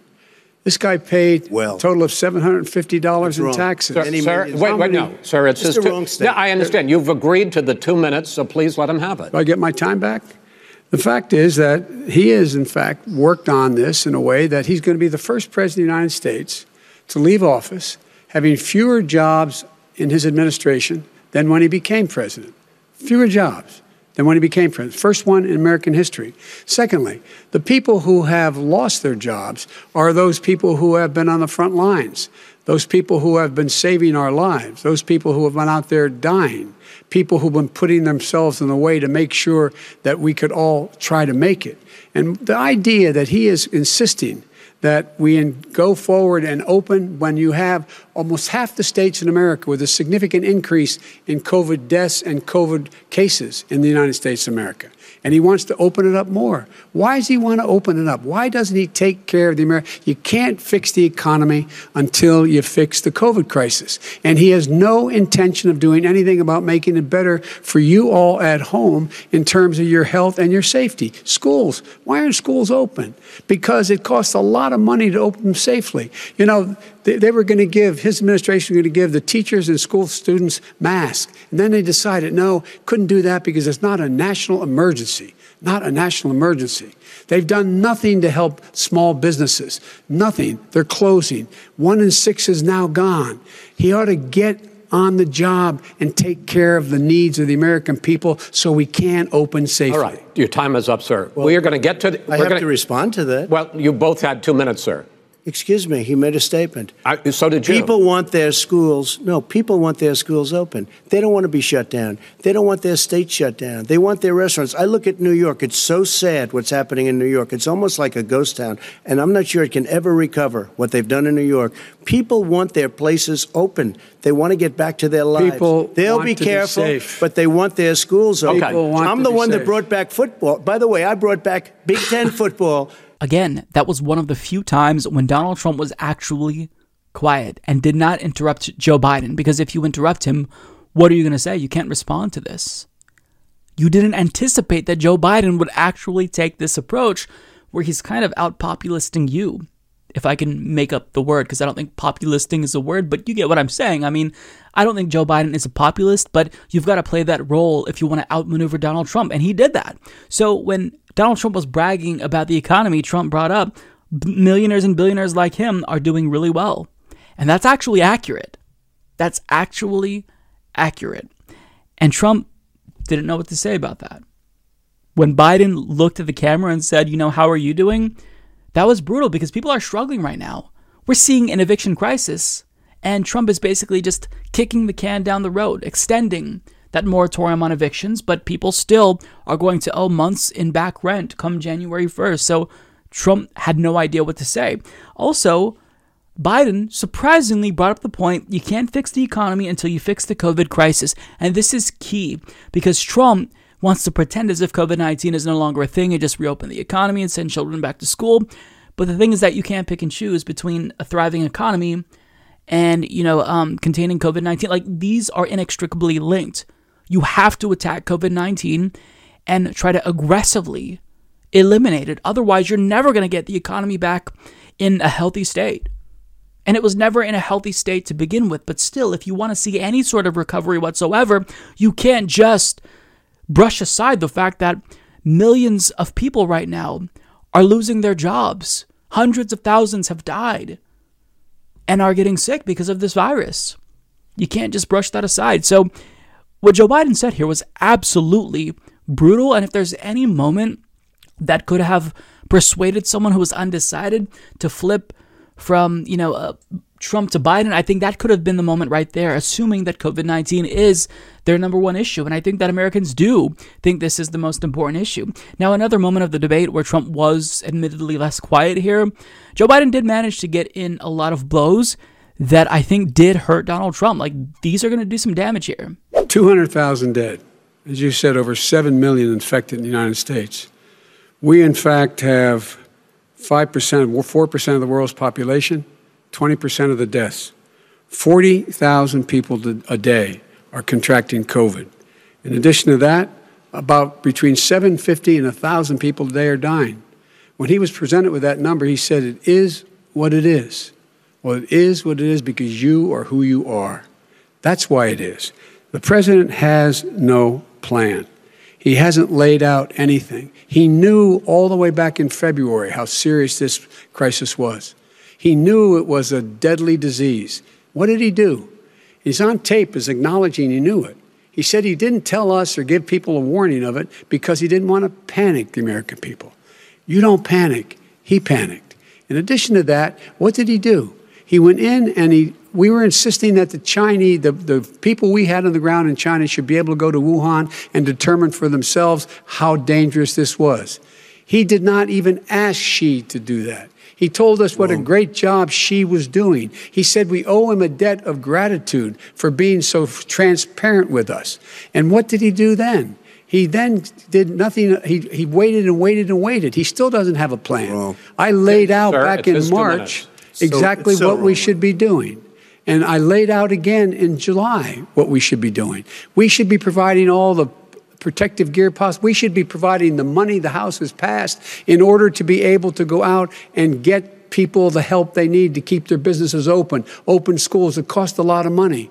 You should get out of your bunker and get out of the sand trap and get in, in your golf course and go in the Oval Office and bring together the Democrats and Republicans and fund what needs to be done now to save lives. So he brought up Donald Trump saying it is what it is in response to the deaths due to COVID 19. He brought up how, you know, uh, in a conversation with Bob Woodward back in February, he knew about the severity of COVID 19, but didn't act knowing how severe it was. It's because of him that we are in this situation. And Joe Biden did a phenomenal job, surprisingly, at laying that out. Like, I'm by no means saying that Joe Biden did a good job overall in this debate because I think his performance was lackluster. And if you're going to say he was the winner of this debate overall, which I do contend that, he basically won by default. But if there were any moments of the debate where I think that Joe Biden actually did a good job, it wa- was these uh, these two moments right here where Joe Biden actually hit Donald Trump on his record. See, in 2016, when you are, you know, the candidate running on no political record, it's easy to attack your opponent. But now, when you're the incumbent, you've got to defend that record. And this debate demonstrated to people that Donald Trump doesn't know how to defend his record. He just lies and says, oh, well, you would have been worse. Except that's not persuasive to voters. And so, you know, the fact that he didn't anticipate these sorts of uh, criticisms from Joe Biden, it shows that he wasn't really prepared and he was assuming that, you know, just being belligerent and loud would help him win this debate when that's not the case. I want to talk about a moment from the debate between Joe Biden and Donald Trump that stood out to me because it was deeply, deeply disturbing, and I hope that anyone who's paying attention listens to this and shows this to anyone who's undecided because this should absolutely shake everyone to their core if they care about democracy. So, first and foremost, understand what Trump says when he's asked whether or not he will condemn white supremacy, specifically the Proud Boys. Listen very carefully to his answer here. But are you willing tonight to condemn white supremacists and militia groups and to say that they need to stand down and not add to the violence in a number of these cities, as we saw in Kenosha and as we've seen in Portland? Sure, are you I'm prepared to, to, do specifically that, but do it? Well, I go would ahead, say sir. I would say almost everything I see is from the left wing, not from the right wing. So what are you- what If are you- what are you saying? I'm, I'm willing to do anything. I want to see Well, peace. then do it, sir. Say it. Do it. Say it. Do you want to call him? What do you want to call him? Give me a name. Give me a White name. Go ahead. supremacists Who and would white you like me to supremacists. condemn? White supremacists and right Proud militia. Boys, stand back and stand by. But I'll tell you what. I'll tell you what. Somebody's got to do something about Antifa and the left. President Trump, you I'm go urging first. my supporters to go into the polls and watch very carefully because that's what has to happen. I am urging them to do it. So, first, I'm sure you noticed that once again the president did not condemn white supremacy, which is a very easy thing to do. Second of all, when it comes to the Proud Boys, he did not condemn the Proud Boys unequivocally. In fact, what he said was to stand down and stand by. Stand by for what? To say to stand by, that means be ready. Get ready in the event I need you to mobilize for whatever reason. Now, what that reason may be, we uh, don't necessarily know, but in the event Donald Trump claims that the result of the election is fraudulent if it doesn't go his way, well, that's when he can tell the people who he told tonight to stand by to take action. Now, we got a hint of that tonight at the debate when um, he was asked what he would tell his supporters on the night of the election, and Donald Trump urges his supporters to take action that I think can be described as voter intimidation. Listen carefully to what he says. Will you urge your supporters to stay calm during this extended period, not to engage in any civil unrest? And will you pledge tonight that you will not declare victory until the election has been independently certified? President Trump, I'm you go urging my supporters to go into the polls and watch very carefully because that's what has to happen. I am urging them to do it. As you know, today there was a big problem. In Philadelphia, they went in to watch. They were called poll watchers, a very safe, very nice thing. They were thrown out. They weren't allowed to watch. You know why? Because bad things happen in Philadelphia, bad things. And you- I am urging. I am urging my people. I hope it's going to be a fair election. If it's a fair You're election? I am 100% on board. But if I see tens of thousands of ballots being manipulated, I can't go along with that. And I'll And tell what- you what, what does that from mean, a common sense, Does that mean you're tell you tell your means. people to take to it the It means you have a fraudulent election. You're And sending you out gonna do? 80 And million what would you ballots. They're not. They're not equipped to. These people aren't equipped to handle it. Number one. Number two. Okay. They cheat. They cheat. Hey, they found ballots in a waste paper basket three So- days ago, and they all had the name All right. military ballots. They were military. They all had the name Trump on them. Uh, Vice President You think Biden, that's good? and- Vice President Biden, final question for you. Will you urge your supporters to stay calm while the vote is counted? And will you pledge not to declare victory until the election is independently certified? Yes, and here's the deal. They count the ballots, as you pointed out. Some of these ballots in some states can't even be opened until Election Day. And if there's thousands of ballots, going to take time to do it. And by the way, our military, they've been voting by ballots for since the end of the Civil War, in effect. In effect. And that's and that's what's happen, going to happen. Why was it not? Why is it for them somehow not fraudulent? It's the same process. It's honest. No one has established at all that there is fraud related to mail-in ballots. That somehow it's a fraudulent process. It's already been established. It's a- Take a look at Carolyn I- Maloney's I- I- race I in asked Manhattan. you, you had an opportunity Look to at respond. Carolyn Monroe. Go ahead. They have no idea what Vice happened. President Biden, go ahead. He has no idea what he's talking about. Here's the deal. The fact is, I will accept it, and he will too. You know why? Because once the winner is declared after all the, all the ballots are counted, all the votes are counted, that'll be the end of it. That'll be the end of it. And if it's me, in fact, fine. If it's, if it's not me, I'll support the outcome. So when Donald Trump refuses to condemn white supremacy, and he tells the Proud Boys to stand down and stand by, and then says, I am urging my supporters to go to the polls and watch because people are going to be cheating. Make no mistake about it. What he's doing is encouraging violence. He is encouraging violence. If he doesn't get his way, he's going to claim that the election is fraudulent and Democrats cheated, and his supporters are going to um, cause chaos. The President of the United States is actively encouraging chaos. So, I mean, it's like lose lose for America, right? Because if Donald Trump loses this election, then he is going to cause complete and utter chaos. He's going to sow division. But if he wins, that's four more years of Donald Trump. So either way, we are looking at a complete shit show come November. Now, I think that Joe Biden did a relatively good job um, at responding to Donald Trump, bringing up the point that, you know, veterans, if, if they're overseas, they vote by mail. That's the way that they do it. They've always done it this way. It's not something that is, you know, controversial. And the fraud rate is 0.0025%. So the anecdotes that he's bringing up, I'm assuming that they're made up because it's Donald Trump. He lies all the time. Even if they were real, there's no systemic issue with mail in ballots. He's just saying that they lead to fraud because he knows, according to polls, Democrats are going to be more likely than Republicans to vote by mail. So he wants some excuse in the event he loses this election. It's damage control. But this damage control is so destructive that he wants to put us on the brink of a civil fucking war where he's encouraging his supporters to watch his opponent's supporters at the polls. That is deeply undemocratic. That's voter intimidation. He won't condemn white supremacists. He tells groups that are far right militias like the Proud Boys to stand by. And he did this on a national debate stage. Like, you can say something like this during a White House press briefing when most people aren't paying attention, but to say this at the first presidential debate when tens of millions of people are tuning in, this is a bad look. This is a very, very bad look, but he doesn't care. He wants people to be afraid. He wants you to think, you better hope I fucking win, because if I don't win, there's going to be hell to pay. I will make sure that I punish America. I will make sure that I encourage my far right supporters to absolutely raise hell across this country. That's what he wants. He wants you to be so afraid of what would happen if he lost that you hope he wins. But don't fall for it. This is something that everyone should be sounding the alarm about. This is something that the media should be screaming about because the president, the incumbent president, is threatening democracy.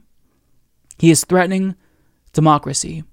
And Joe Biden said, look, you know, what's going to happen is he's going to be forced to accept the results of the election because once the winner is declared, that's that. You can't do shit about it. Except the problem is that he can refuse to accept the results of the election and um, use the institutional powers that he has as an incumbent president to mess with those results, to meddle. So there was a story in The Atlantic that we covered last week where in the event it's really close in these swing states controlled by Republicans where they are, you know, uh, dominant in their state's legislature, what he can do is ask them to send their own electors to the electoral college and effectively undermine the will of voters in that state if it's close and they go for Biden. He knows what he's doing. And I hope that Democrats have a plan for this, have a legal team ready because um, you know if this happens they're going to have to be ready to take legal action immediately. And that ultimately may not amount to much if donald trump does actually get amy coney barrett appointed to the supreme court who actually uh, worked on bush v. Gore in 2000 along with roberts and kavanaugh. So i mean this is this is chilling. This really should scare everyone. This is one of the stories that shows how trump really is an anomaly right in terms of policy, he really isn't that different from your average Republican. But this is what sets him apart like his direct attack on democracy to the extent where he's trying to sow chaos in America to benefit himself. Like, this is really, really worrisome, and democracy is at stake. And I don't think I'm exaggerating by saying that. So, this absolutely stood out to me. This was the low light of the debate for me, and I hope people are paying attention. At the first debate between Donald Trump and Joe Biden, one of, if not the most devastating moments for Donald Trump didn't come from, you know, a heated exchange between him and Joe Biden where, you know, Biden got in a jab or a sick burn. It came from Donald Trump exposing himself. Because when he was asked whether or not he would condemn white supremacy and his white supremacist supporters, as we all saw, he did not. The best that we got from him wasn't a condemnation at all. He told the Proud Boys to stand down and stand by. Not much of, an, uh, of a condemna- condemnation, if anything, that was an endorsement of their behavior, of their support for you. Now, you know that Republicans facepalmed when they watched him do this because immediately after the debate took place, the Trump War Room tweeted out here are seven examples of Trump condemning the KKK. Okay, well, I mean, if he's condemned the KKK and white supremacists and far right extremists so many times, why was it so difficult for him to do it at the debate when millions of people across the country were tuning in to watch him? I mean, if you want people to know that you do not support white supremacy and you unequivocally condemn it, wouldn't you expect him to broadcast this at the debate when all eyes are on Donald Trump? No, I mean, he did not condemn white supremacists because Donald Trump himself is a white supremacist. Now, you may say, Mike, maybe you're being a little bit too unkind to him. Okay, well, you know, I would disagree with you there, but at a minimum, you have to admit that there's a lot of white supremacists that support Donald Trump and he wants them to support him. He welcomes their support. Don't take it from me, take it from Republican Rick Santorum, who said the quiet part out loud on CNN. Where he was asking the president to do something that he knows the president doesn't like to do. Which is? Which is say something bad about people who support him, right? What, declining and, violence? well, well, talking about the, the white supremacy. yeah, the white supremacists, number one. And number two. If Trump actually were a good person, and wasn't a white supremacist, then he would say, you know what? I reject their support unequivocally because we don't need their support. I have enough people who love me and support me who reject that ideology. I don't want the support of white supremacists. If you support me and you are a racist, don't support me. Don't vote for me. Like, you have to take a stand at some point, even if you will lose votes. You will lose white supremacist votes. But I mean, if you're not principled and winning at all costs is what you prioritize the most, then um, you do what Donald Trump did. Now, Senate Republicans knew that this was a disaster, and it's funny watching them try to clean up the mess that Donald Trump made because this was a horrible look at a debate when people right now need someone who's not going to be divisive, who's going to try to bring the country together. Watch what they say because they clearly didn't know how to do damage control for Donald Trump. Because, I mean, how do you do damage control for someone uh, you know, how do you defend the indefensible? You can't. So you just look foolish. Case in point. He misspoke in response to Chris Wallace's uh, comment. He was asking Chris what he wanted to say. Uh, I think he misspoke. I think he should correct it. If he doesn't correct it, I guess he didn't misspeak. He should have been very clear, and he should have made it very clear that there is no room for people on the far left or the far, far right when it comes to either Antifa or these white supremacist groups. Should have been very clear. So were you a little disturbed by that? Well, today is I saw, like I said, I saw it afterwards. I was hoping for more clarity. I condemn uh, white supremacy, all extremist groups. Uh, I think that uh, all of these groups are, are hateful, and uh, I condemn them in the strongest terms. We need to remain one nation under God. It's funny because Todd Young there, you know, he couldn't really speak to Donald Trump and, you know, defend that behavior because how could you? Again, you can't defend the indefensible. But he said, look, I condemn white supremacist extremist groups. Oh, well, look at you. I mean, is the bar that low where you condemn white supremacists and we're supposed to applaud you for that? I mean, look, it's clear what he's doing here. He's deflecting because what do you say when the president of your party, you know, the leader of your party, the president of the United States, refuses to condemn white supremacy? How do you respond to that without looking like a white supremacist yourself? So you just kind of deflect and say, well, at least I'm not racist. He may be, but I'm not racist. Uh, Tim Scott said, look, I think he misspoke. If he did, he's correct. Uh, if he doesn't correct, then I guess he didn't misspeak. To me, I think that what Tim Scott is doing, he's signaling to Donald Trump, you kind of fucked up here. And I think you need to correct the record. Otherwise, this is going to look a certain way. Now, I don't think Trump is going to pick up on that subtle message that Tim Scott is trying to send to him, but I think Tim Scott knows exactly why Donald Trump did not condemn white supremacy. I think he knows that. We all know that he knows that. So to him, this is a gesture towards getting Donald Trump to just speak up, right? Say the right thing.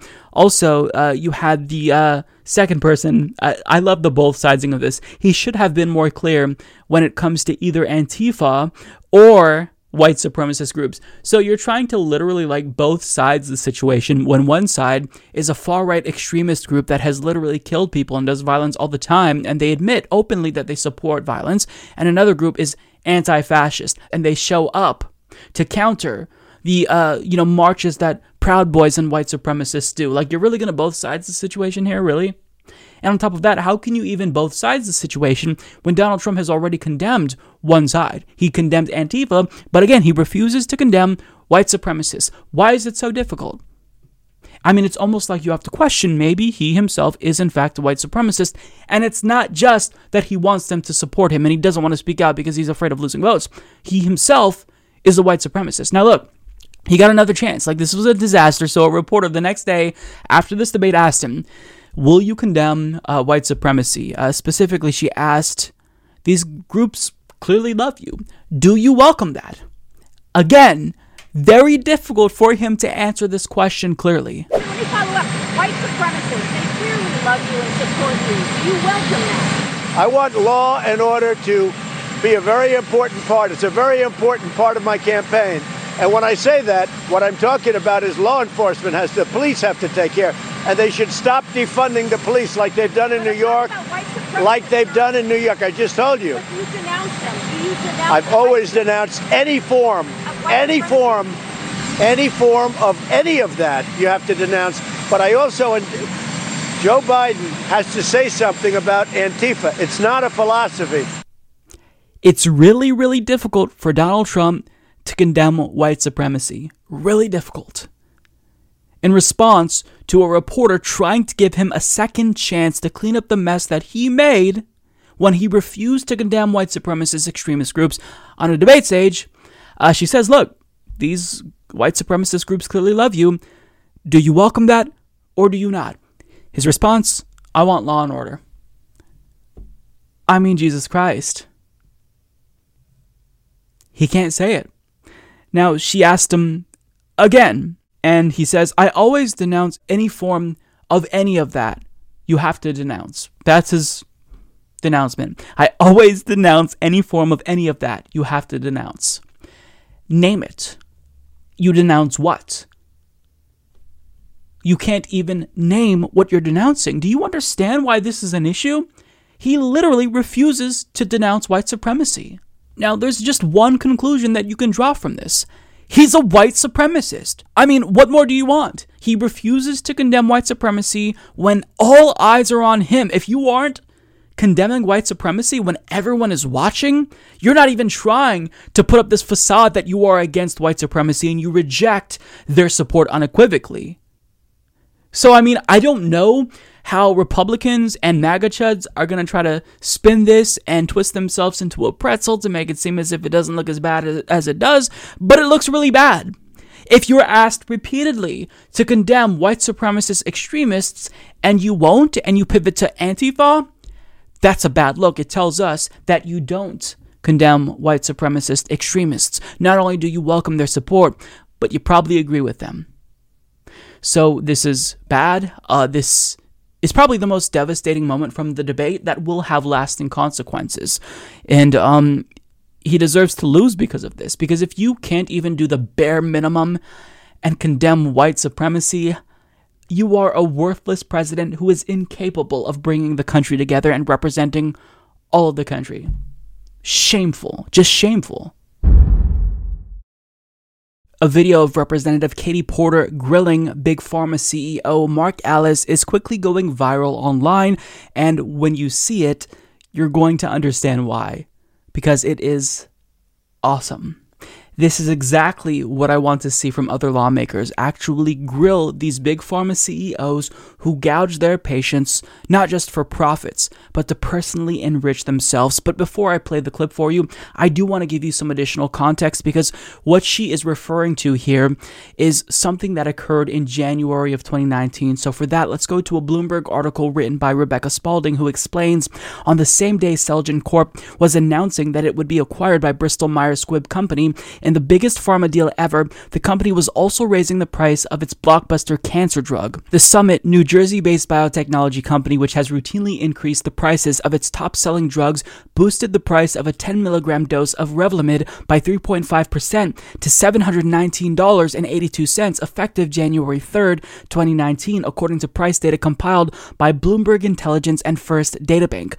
Cancer patients need many doses of Revlimid a year, and the overall cost can approach $200,000. The same dose cost $247.28 at the end of 2007. Celgene also raised the price of psoriasis therapy Otezla, the cancer treatment of Abraxane, and two other drugs by the same percentage. In a statement, company spokesman Greg Geisman said the 3.5% increase is lower than the expected rate of spending growth in U.S. healthcare. Oh, well, are they not merciful?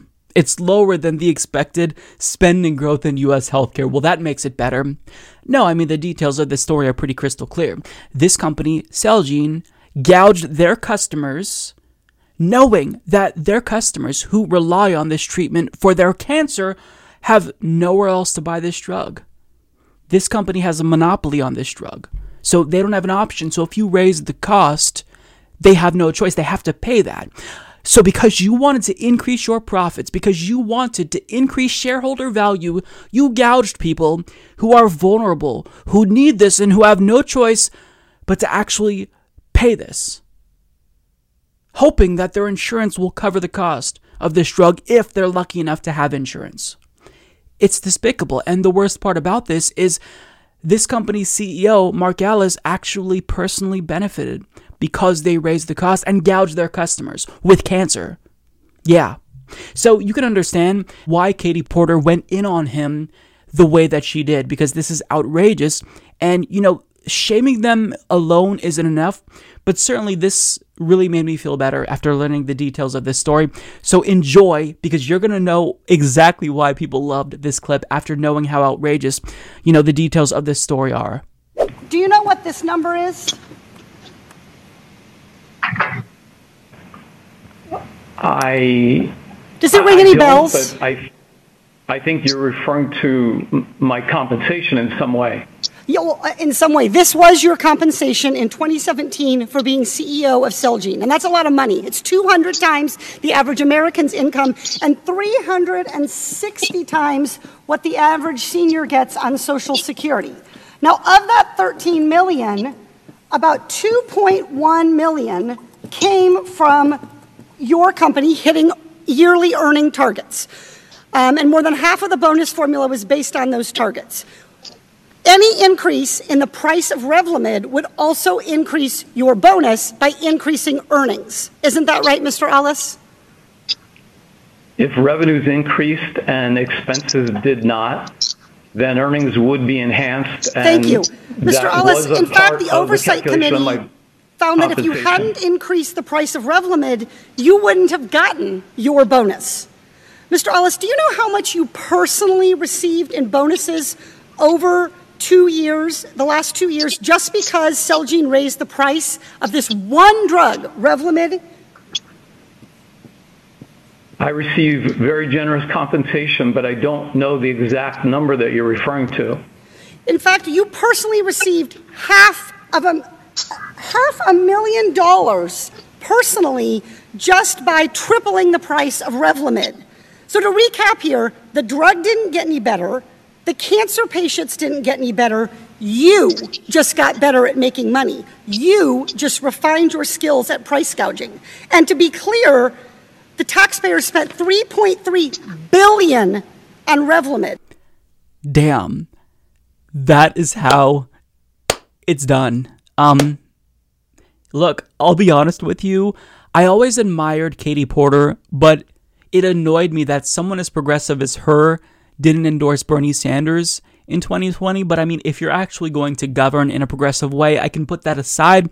What she did here fully won me over. Like, I'm on the Katie Porter bus. Like, that was really good. Now, of course, it, it is the case that naming and shaming them isn't enough because you actually need legislation to control their action because they don't care how much you yell at them. You know, you can grill them all you want, but unless you rein them in legally, they're going to continue to do this. But the good thing is that Katie Porter actually does support and push for legislation that would curtail this type of behavior, which is important. Like grilling them is one important step, but actually reining them in with the law. That's what you do to stop this.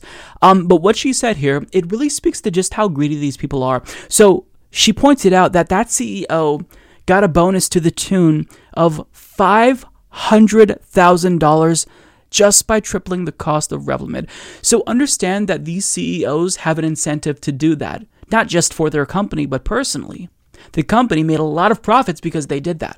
So if you can profit off of doing this because you know that your customers aren't going to have a choice and they're going to be forced to buy that drug anyway if they want to survive, well, I mean, you do it. You make more money for yourself. You get a, you know, an additional yacht or a mansion. And maybe you can't sleep at night, maybe you do, but it's got to be difficult, right? She also says an oversight committee found that if you hadn't increased the price of Revlimid, you wouldn't have gotten your bonus. So understand what's happening here. This ruthless, greedy oligarch who is the CEO of this company whose salary was 13 million decided that when choosing between making more money for this company and myself or actually allowing people who rely on this cancer treatment that my company sells, you know, to just keep getting the drug at the same cost when people are struggling, I mean, of course, he chose to maximize profits because that's what we expect the effect of capitalism to do to these companies. They all don't care about individuals. Like, these aren't human beings who take their medication. These are just numbers on a board to them. They couldn't care less about, about the health and well being to their customers. You know, if their customers that they have now can't afford this, and you know they end up dying because they can't get this cancer treatment they know that more you know customers will come along eventually. So to them these short-term profits are what matters the most. This isn't actually about helping people. It's about making money. And this is why the fact that we have commodified our healthcare system is so egregious. When you have this profit incentive, that is going to be what motivates these companies to act. It's not like they're going to act in an altruistic manner because they want to save lives. No, they're motivated by money and profit, which is why it's so disgusting, which is why we need to decommodify healthcare, move to a national system, start with Medicare for all, and then build upon that. Because, like, when you have hospitals, pharmaceutical companies, insurance companies making money on the basis of what's going to line my pockets, I mean, I don't have to explain what happens. We see what happens firsthand in the United States of America. So I really, um, you know, I give Katie Porter credit. Although, you know, I will say again, I don't want to um, overemphasize the importance of these types of public lashings and grillings, but I will say that the fact that she supports legislation to back up her anger, it really, you know, makes this exchange a lot more meaningful. And I hope that other lawmakers learn from her because what she did there was a masterclass in holding somebody accountable, you know, publicly. So the customers who buy Celgene, who have a choice, the few that do, and the people who are paying attention and voting understand that, you know, if you want this to stop, then you have to stop electing lawmakers who are taking money from these types of companies, who actually support legislation that do want to rein in these companies with the law, not with more deregulation. Because, of course, if you deregulate and you give them mm, you know even more autonomy to do what they want to do they're not going to do the good thing. Like they're not going to choose to be good people and good companies. So you know y- you have to legislate this type of behavior out of existence. Regulate it away. That's the only way you're going to stop this. But kudos to katie porter so, if you are one of the individuals in this country that has an internet connection, I'm assuming you do if you're watching this video, then at some point over the last couple of years, you have seen one of those insufferable, obnoxious PragerU videos. They show up on your Facebook feed. Your boomer uncle has probably shared one of their videos. Um, it used to play before basically every single YouTube video. They are insufferable and they spread misinformation and they are radicalizing people with bogus right wing talking points. I even did a parody of PragerU back in 2019 that I will plug right here and tell you to watch. But the Gravel Institute is launching an initiative to take on PragerU and to take on their dominance because they're funded by right wing billionaires. That's why we see them everywhere. They have the money and the resources to blast their videos on every single platform repeatedly. Uh, but Gravel is trying to challenge that by launching a people funded initiative where they actually challenge PragerU and they try to de radicalize the people who have been misinformed by PragerU. Take a look at this introductory video. Even though this is just like an introduction to what they want to do, they're already off to a fantastic start. Hi, this is H. Jon Benjamin. I'm here to talk to you about a big problem on the internet. It's called people emailing my wife. No, it's called PragerU. Imagine a huge stream of lies that pours into every computer in America. Imagine it's disguised to look unbiased and packaged into slick videos. And imagine oil billionaires give them tens of millions each year to indoctrinate your friends, your family. Well, that's PragerU. And the thing is, it works. One out of every three Americans online has seen one of their videos, and 70% say that Prager's videos changed their minds. This stuff makes a difference, and every day it is pulling people toward the right. At the Gravel Institute, we're building something to beat them at their own game. Short, high quality, easy to understand videos presenting leftist ideas and refuting right wing lies. Stuff you can send to your friends, your mothers, your secret lovers, your mother's lovers, your known lovers. Oh, and we've got big name presenters from Bernie Sanders to Chelsea Manning. Here are a few that we've lined up. Okay, so this won't be easy, and we're going against a Goliath, so we definitely need your help. We want this to be a collaborative organization guided by its members, where we're trying to do something big. So, hey, let's do this.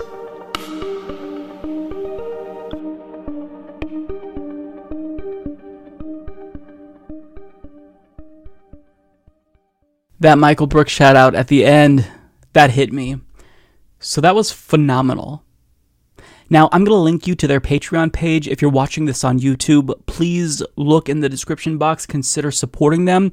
And I know that we're all stretched thin. You know, it's an election year. We donated a lot to the candidates that we support. You know, people are losing their jobs. So if you can't, then I understand. But if you can, please consider supporting this because this is truly something that can have a transformative effect in uh, improving American political discourse after PragerU is one of the entities in society that have been disingenuously trying to uh, mess it all up and make it more right wing and radicalize people who don't know any better. Now, I knew that PragerU was a problem, but I honestly underestimated how much influence they have because in that video they point out one out of every three Americans has seen one of their videos, and get this 70% of Prager's videos apparently changed their minds. So when you have that large of a success rate, you're doing a lot to change hearts and minds across the country. Now, again, they have the advantage of, you know, being bankrolled by billionaires. Republicans are able to have a lot more influence and radicalize people because they've effectively learned how to use the internet, right? Republicans online, like if you go on YouTube a couple of years ago, back in like 2013, 2015, there were almost no successful right wing YouTube videos. And just five years later, six years later, they're dominant. They are the main source of news and information for a lot of people. And these are right wingers who spread misinformation, who lie at the behest of Donald Trump and the Republican Party. So you see what money does, right? To just sour political discourse in that short of a period. Once right wingers learned how to use the internet, boomers got computers, and then now all of a sudden this information is proliferating and people are much more right wing. It's scary how fast and effective this is. But I mean, it's a reality now. It's not going to go away. You can't put the cat back in the bag. So we, we have to counter, we have to deal with it. And I think this is a really effective way to deal with that. Now, what I love is that PragerU, you can you can see that they're afraid because they were tweeting about the Gravel Institute nonstop the day, the day that this was announced, and they were retweeting anyone who was shitting on the Gravel Institute. And they actually responded to Gravel in the thread where they shared this video saying, Help us reach more young people with our videos. Donate today. To which the Gravel Institute responded saying, Shut the fuck up. I love that. Um, now it's funny that like they have the nerve to ask for donations, Go get donations from your right wing billionaire daddies. Like, why are you asking normal working people, even if they're right wingers, to give you money? Like, no, go suck up to your billionaire donors. Like, fuck off. Like, it's embarrassing. Like, whenever someone who has funding from large multinational corporations or oligarchs tries to ask normal people for money, like, not just them, but like politicians as well, like, I cringe when I see this because no, don't ask people who are struggling for money fuck you. Like, that's my response. Now, what I love is that they uh, responded to Gravel telling them to shut the fuck up. And they said, stay classy. So, of course, you know, they went for the uh, pearl clutching response. But the Gravel Institute then followed up by trolling them for being hypocritical with this meme, which I love. Because, you know, on one hand, they cry about political correctness all the time. But on another hand, you know, as soon as someone is mean to them online, their first instinct is to cry about civility and how, you know, there's no respect anymore. So they're literally on both sides of this argument. Like they'll take whatever position is advantageous for them, depending on the argument that they're using. And if you uh, see their behavior on Twitter, whenever somebody calls them, you know, a fascist or a Nazi, they always share one of their idiotic videos responding. Like they have a response for everything. Whatever thing that they've heard a left wing person say, they have a video responding to that, which I think is why they're so effective because they, you know, they set the narrative. They spread these videos around, which get tens of thousands, if not millions of views. And this actually, it works on people, right? Because the way that they present this information, it is easy to digest. It's effective. So if you don't know any better, I could see how you would be, you know, misinformed by one of these videos. And, uh, you know, it's why we need the Gravel Institute doing just this. Now, they already put out their first video featuring Briahna Joy Gray, and they take on capitalism, and it's really great to see. I really want to encourage you to watch this. Again, I'm going to link to this down below. They mimic the graphics and the style of PragerU, and this has the potential to undo some of the damage done by PragerU. And, you know, what's interesting about this is somebody who falls for PragerU videos and they, you know, are grabbed by this style of videos, like the editing and whatnot, they might not necessarily know that, oh, this isn't a PragerU video. And you can basically approach them, this person who doesn't necessarily know any better, from a position where they aren't just automatically up in arms because they know that this is a leftist video that they're seeing. They just think, oh wow, this PragerU video is uh kind of telling me something that I didn't know, and they're uh, disproving something that I was told before. Interesting. You know, maybe I want to learn more. And again, like the way that these videos are edited, they're doing a phenomenal job. Like they're editing it in a way where they display a lot of dense information, but it's easily digestible. And again, that's what makes PragerU so effective. So I'm really all on board uh, with the Gravel Institute. Maybe one day you'll see me in one of their videos um, because I think that what they're doing is just it, it's so important. Like I kid you not, I think this is probably one of the most important things that the left has done in years.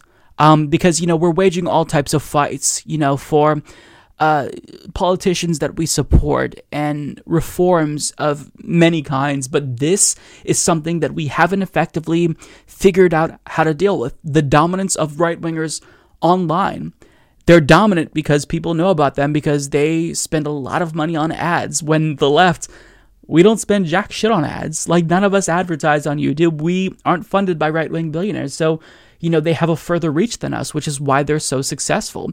Um, and I really hope that this is effective. And just based off what I'm seeing now, you can tell it is going to be effective because they're already living in the heads of the people at PragerU rent free because of how much they're tweeting about the Gravel Institute. So I love this. Uh, kudos to Gravel Institute and their team. This really is important and potentially game changing. The first post debate poll confirms pretty much what I expected that Donald Trump's toxic, overly aggressive demeanor turned off a lot of people because this poll shows that Biden got a really substantial post debate boost. So, this is according to CNBC and Change Research. They found that Biden is now leading Donald Trump nationally by 13 points. Now, if this poll actually represents a new general trend and isn't just an outlier, this is truly a substantial jump for Joe Biden. Now, according to Real Clear Politics polling averages, Biden is up nationally by about 7.2 points, and this has been a relatively consistent lead that he's had. But the last CNBC poll had Biden up by nine points. So that is a four point jump since roughly about, mm, I want to say 10 days ago, mid September. Now, towards the beginning of September, they found that Biden had a six point lead over Donald Trump, which means that he made a three point jump between the beginning of September and the middle of September. So the general trend here might not necessarily signify a jump because of the debate, since that was the trend according to these CNBC Change Research polls anyway, but it is reasonable to deduce that the debate is a contributing factor. Now, for more on this, we go to CNBC's Kevin Breuninger, who explains a CNBC Change Research poll conducted Tuesday night and Wednesday found 53% of likely voters nationwide said Biden did a better job in the debate compared with 29% for Trump. The poll also found 45% of those surveyed saying Trump performed worse than expectations, while 11% said the same for Biden. But just 2% of respondents said the debate changed their vote versus 98% who said it didn't. Another poll from CBS News Battleground Tracker gave Biden the edge in the debate, 48 to 41%, while 10% said it was a tie. A large majority of respondents in that poll, 69%, said they felt annoyed watching the debate. That poll had a margin of error of plus or minus 3.4 percentage points. An instant poll from CNN and SSRS with a higher margin of error of plus or minus 6.3 points showed 60% of respondents calling Biden the victor and 28% saying Trump won the debate. So overall, it appears as if most people said that Joe Biden won the debate, and as a result of his performance, he seems to be getting a little bit of a bump. Now, we do have to wait and see what other polls show as well, because again, this poll could just be an outlier, so you don't necessarily want to base anything off of one particular poll. Like you want to see aggregate polling data because when you average all of those numbers out, it gives us a better snapshot of what we're looking at here. Now, in spite of what the polls show, Of course, Donald Trump thinks he won the debate, um, and he didn't just like win the debate. He won the debate big based on a compilation of polls, according to him. And he says, thank you. Of course, because he always takes things to like three to four levels above what they should be. So if he lost the debate, he's not just going to say, I won the debate, but he may say something to the effect of, I won the debate bigly and it was probably one of the best debate performances anyone has ever seen. Like he always is so hyperbolic that I think that people aren't taking him as seriously, including his base, because you just like expect this. You expect him to be overly braggadocious and nobody believes you. It's like the boy who cried wolf. If you say everything is like one of the greatest things in history or you're one of the greatest presidents in history, over and over again, like we're gonna tune out. Like you've got to say that, right? Uh, but if you're curious what polls he's referring to, well, White House press secretary Kayleigh McEnany, she tweeted out these polls that show him winning by a lot. The problem with these polls is that these are not scientifically conducted polls. These are Twitter polls put out by C SPAN and Telemundo. So it's not samples that are representative of eligible voters. So it's just going to tell us what the people who follow C SPAN and Telemundo think, and who knows if these polls were brigaded by Trump supporters. So I mean you can you can use these polls for like an immediate reaction. I think they're useful to an extent. But in terms of like gauging overall where the race is, these are not very useful. But I mean, I will say that whoever you believe won is largely subjective. I think if you're a Trump supporter, you're going to be thrilled with his performance. If you're a Joe Biden supporter, uh, you're going to think he did phenomenal. He stood up to a bully. But really, what we're looking at is what the normies think, the individuals who aren't necessarily on either side of you know our polarized political spectrum. It's hard to tell, but I think that Trump fatigue is a real thing that Trump isn't accounting for here, um, because he's too narcissistic to think that. But I mean, we're at a time where the country is in shambles, right? an unprecedented collapse of the economy at the same time of a global pandemic and civil unrest across the country. Being overly Trumpian right now tells me that you're not able to read the room. Like, this was something that people found entertaining at a minimum in 2016, but in 2020, the mood is entirely different. People want an adult. And Trump he at least needed to pretend as if he was a serious person and somewhat capable. And, you know, even if he was just like himself at the debate, I think that could have sufficed. But because he was so. He just played up the Trumpian character, if you want to call it a character. He was like overly Trumpish. I think that hurt him because we're all just sick and tired of this. Like, even people who support Donald Trump have got to be at least somewhat irritated. Even the creator of Dilbert, who is a right wing Republican sycophant, he is a loyalist to his core, seems to be a little bit turned off by Donald Trump because of the debate performance because he can't do simple things. He can't even condemn white supremacy. So when you vouch for someone and you put your credibility on the line for someone, and they can't even do the bare minimum in terms of meeting expectations of what we want from a president and just condemning white supremacy, acting like a functioning adult for at least an hour and a half for the debate, it's gonna turn people off. So if we don't see a more calm, cool, and collected Trump at that next debate, I think the same thing may happen. Now, the next debate is a town hall style debate, so maybe Trump's demeanor will be different because he's interacting with voters and not exclusively just Biden and a debate moderator who he believes is biased. So we'll see. But if he doesn't turn this around and uh, try to appear somewhat professional, even in his own way, in his own Trumpian way, he's going to lose regardless of what happens on November 3rd or the following days or weeks after when we find out the results of the election or wait for the results of the election, I think that everyone collectively is bracing for chaos. And this is because of Donald Trump. If he wins, then that's another four years of Donald Trump inflicting pain and suffering on Americans, only caring about himself. But if he loses, theoretically, you'd think that that'd be cause for celebration among the more rational minded people in the country. But you have to worry even if you get a victory because Donald Trump may try to shake things up by saying, you know what?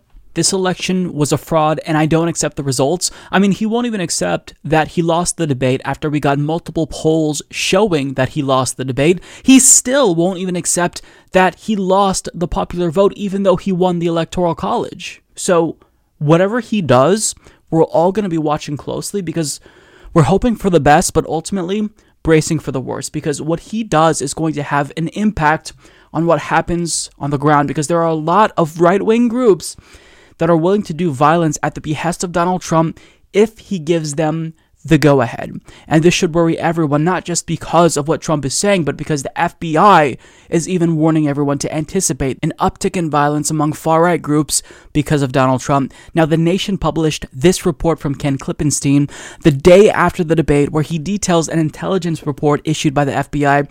And this report warns of violence by a far right extremist group between now and Inauguration Day.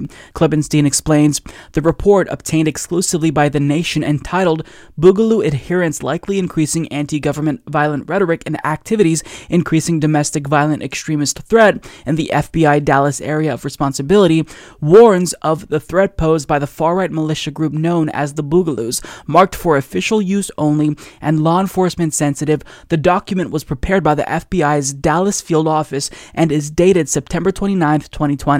It draws on a wide array of intelligence sources, making specific mention of human sources, suggesting that the Bureau may have confidential informants within the group.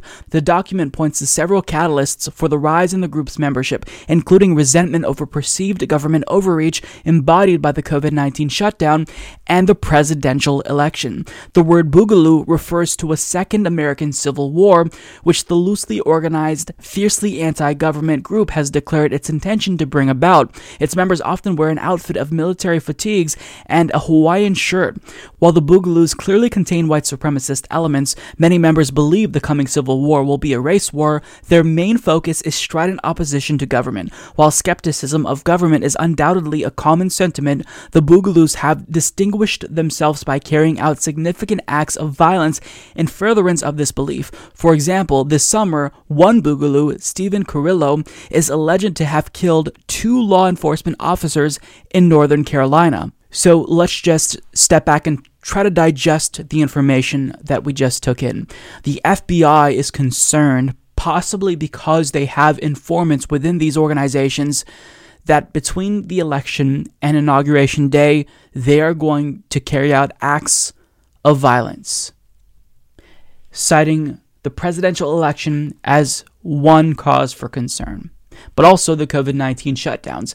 Now, Trump has stoked fears with regard to both of these issues. You know, he lambasted the shutdowns happening in democratic countries or democratic cities across the country more specifically, but at the same time, he's constantly fear mongering about the election. So if he tells people that he believes this election was rigged and Democrats committed fraud, this group, what are they going to do? That's a question. Like, you'd hope Donald Trump, as the president, would be a little bit more mindful of this and mindful of the impact that he has, knowing these far right groups love him and try to like tone down the rhetoric. But he doesn't do that. He still uses explosive rhetoric. And the problem is that it's not just this group. The Boogaloos is one of many groups that is basically standing by, waiting for Donald Trump to just give them the signal to act. Oath Keepers is another group that may possibly do violence depending on the outcome of this election. So, in a comprehensive article for The Atlantic, which I will encourage you to read because it is very long and detailed, Mike Giglio profiles Oath Keepers founder Stewart Rhodes, who is already gearing up for a civil war. And, you know, he's not just like gearing up and preparing for one, actually. He believes it's already upon us. Like, he doesn't necessarily think that there's just going to be a single moment that catalyzes a civil war. He thinks we're going to gradually devolve into a state of civil war, and that's already upon us. Now, the group is mostly comprised of ex military and law enforcement, and this article estimates that about two thirds of the group is, in fact, ex military and law enforcement, which is horrifying. And he views his role as the protector of Donald Trump, particularly from the Black Lives Matter protests, which he views as an insurrection. So if you already are an extremist who's on edge because of the protests and you think they're specifically there to undermine Donald Trump and your role uh, as you see it is to protect Donald Trump, what do you do when the president urges you to watch the polls? What do you do if the president says this election is a complete fraud? They're trying to do a coup. They're staging a coup against me. What do you think people like this are going to do? How do you think they're going to react? With how many far right groups are gearing up for chaos? For Trump to use rhetoric that he's using, I mean, I don't think it's hyperbolic to say he is inciting violence. You have to tone down the rhetoric because violent rhetoric oftentimes leads to violent consequences. And to people like this guy, they view a civil war as an inevitability if they don't outright want one. So this is this is horrifying. They're ready to take to the streets and it's going to be Trump who, you know, fosters this environment where he tries to pit Americans against each other in a violent way and you have one side of the aisle willing to actually go to war with fellow Americans over this clown Donald Trump. They're just standing by waiting for the go ahead.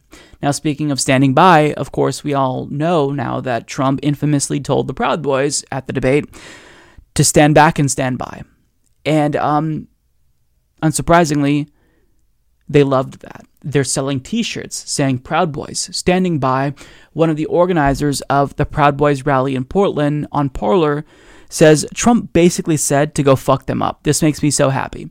So they took him saying stand back and stand by as an endorsement of what they're doing, as approval of what they're doing. And on top of that, Robert Mackey of The Intercept explains the group's current chairman, Enrique Tarrio, a Cuban American from Miami who attended the Charlottesville rally, also boosted an excited comment about Trump's apparent endorsement posted on Tuesday by another member who describes himself as a 33rd degree Proud Boy, as well as a right wing death squad general, an Antifa butcher, a commie killer, and a BLM skull stomper.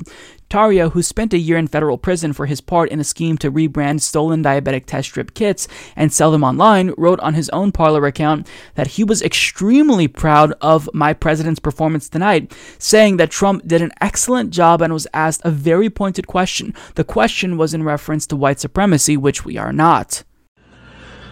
I don't know if a lot of y'all understand this or not, but come November, there's a war coming whoever wins, it's down to two. We already know this. Third party, they don't even matter. It's down to two. One or the other is going to win. As a certain supporter, we know which one's going to win. Trump 2020. But there's a thing about it. The reason why I say there's a war coming is because if Trump wins, Black Lives Matter and all them other Antifa dumbasses are going to try to start war. We ready. Don't worry. We we ready. Us rednecks and stuff. We ready for y'all. But if Biden wins, we coming, and we coming strong. So understand that these folks are hanging on every single word that Donald Trump says. They look up to him. They look to him specifically for guidance, which is why it is so crucial that Donald Trump speak with clarity, and tone down the divisive rhetoric. Otherwise, what's going to happen is Donald Trump is going to incite violence. And we could see violent clashes in the streets of America. Do you really want to see that? I think Donald Trump wants to see that, but I don't think the average American wants to see that. It may benefit Donald Trump to see Americans killing each other in the streets because he thrives amid chaos. But do Americans really want to see this?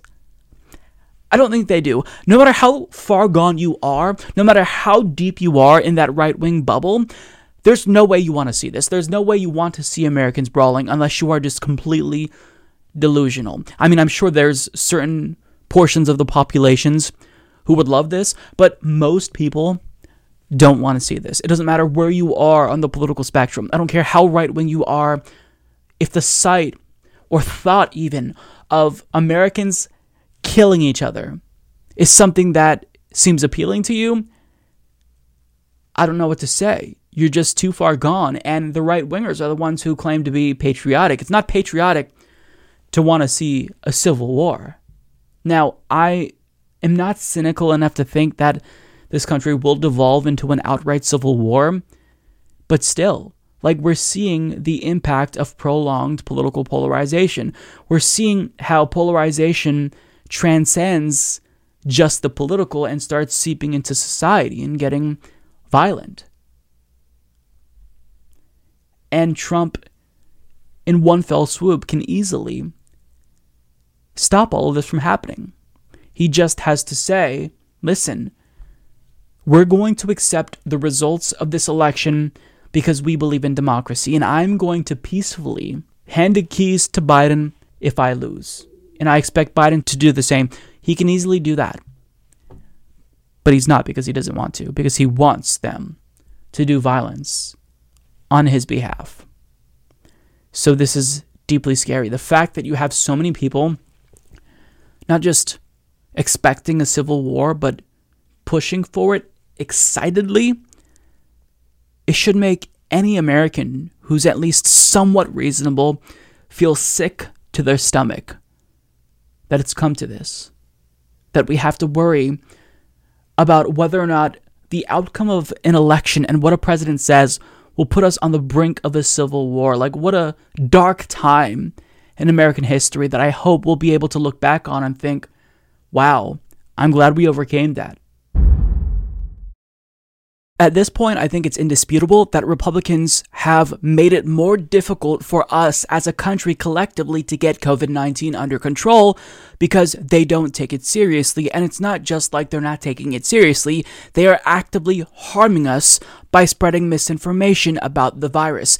Donald Trump is a main part of the problem with regard to, uh, this issue because Cornell University researchers found that, quote, nearly 38% of English language news articles containing COVID 19 misinformation mentioned President Donald Trump. So when you have one, the president spreading misinformation, and two, not actually taking the proper steps to mitigate COVID 19, and then when you have also uh, three Republican governors across the country, such as Ron DeSantis in Florida, just pretending as if the virus doesn't exist, well, it makes all of us worse off. It makes it more difficult for us to get this under control. But I mean, the buck stops with the President of the United States.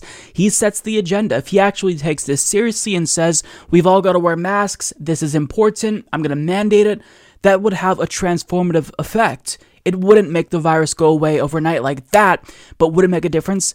Yes. So, in an interview with Chris Cuomo on CNN, Ted Cruz was asked about this, and this got really heated really quickly, and it turned kind of ugly, but I'm not gonna lie, I enjoyed this because this was entertaining as hell. Well, actually, governors have taken the lead and have had gr- much greater success. Texas' record on every They've level is much, to. much better than New York and New Jersey and That's not true. Massachusetts Look at and New York's Pennsylvania. numbers. Look at the rate every day of testing. My 33,000 brother deaths puts it out versus every day. 15,000 They were the hub of where people were coming.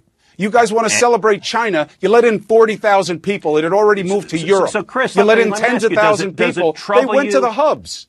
That's Does why we got so you sick at here. all that New York and New Jersey had the highest death rates in the Of country? course. Does that does that make you pause and say, "It all troubles "Gosh, me, Ted. and to watch but- guys but- like you stand by and Chris, stroke your beard you like a wise man instead of telling Chris- the president to get on it when you have Chris, power. how about tell your brother problem. to get on it? Uh, My brother will stand for his own record. Why don't you talk to the president the way you talk to my brother, Ted? You afraid of him? You think he'll smack you down at home?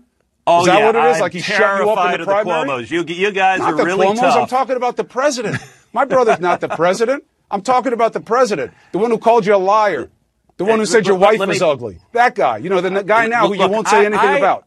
I, I recognize that you like, you actually wonder why you don't have a lot of Republicans that want to come on your show. I have more than any other show. And yell at me and, in insult. I'm not. insult I'm me. not yelling at you. And- I'm and that's raising my voice to match your own because you, want to you play games, at me and Ted, and me. people that's are okay. dying. That, that, that, that, that's okay, Chris. I, uh, you're perfectly fine to scream and yell because you know what? Oh, but you don't. You're doing it because you don't want to discuss the substance. Like I had you on to invited me on the show things. to actually talk about the Supreme Court and talk about the book One Vote Away, and, and instead Instead, you just want to repeat insults over and over and over again. Oh, but you're Let's not. actually talk about You just bring up my for brother for half the interview because you're such a fair guy. Uh, well, you play no, it so you- straight you- down you- the middle. You were, ju- right? you were just playing in a biased way, attacking 'Cause the president's Texas, not at Florida, the top and of the Georgia. food chain. Coincidentally, happen to be Republican states when when the death rates.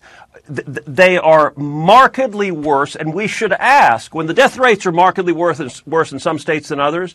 We should ask a reasonable question. Yeah. Where the Why didn't the president help sooner? Where the That's the question. Wow. I watched that now multiple times and I enjoy it more each time. And look, I'm not a fan of Chris Cuomo, but you've got to give him credit. You could tell that Ted Cruz was rattled. He didn't know how to respond because, like, as of late, he's been trying to put up like this I'm cool. I'm not a nerd persona. He's trying to be a little bit more edgy on Twitter, but at his core, like, this is a scared little boy. This is someone who got thoroughly embarrassed in 2016 by someone who ended up beating him, who had no political spe- experience, who was a clown, and now like you're forced to lick his boots. Like you've got to eat crow, and you've just embarrassed yourself even more. You've tried to basically become the Ted Cruz version of Donald Trump, but everyone sees through you. It's disingenuous. You're clearly pandering. You're trying to, you know, be an anti-establishment politician like Donald Trump. Be, you know, a little bit more aggressive in your tone, but that's not who you are, Ted. You're a nerd. You're a dweeb. And you're a loser. And you've transformed into a Trump sycophant, or at least you're pretending to be a Trump sycophant. I mean, I'm sure you hate him personally. But, like, to get called out, you don't know how to respond.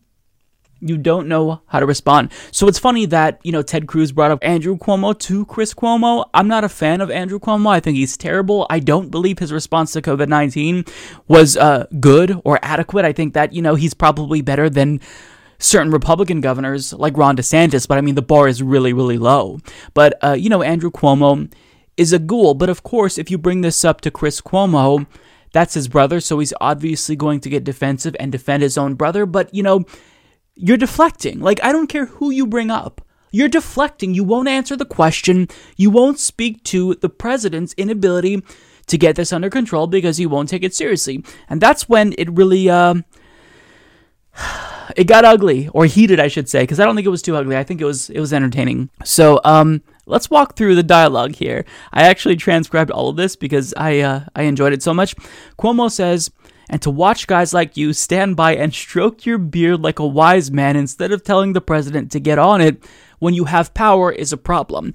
Right there, I have no disagreements because, you know, you have Republicans who are so afraid to speak out against Donald Trump, even if we know that they disagree with him, at least on some of the things that he's doing when it comes to optics, but they don't want to. Like, even if people disagree with Trump's handling of COVID 19 overall, a majority of Americans don't approve of what he's doing.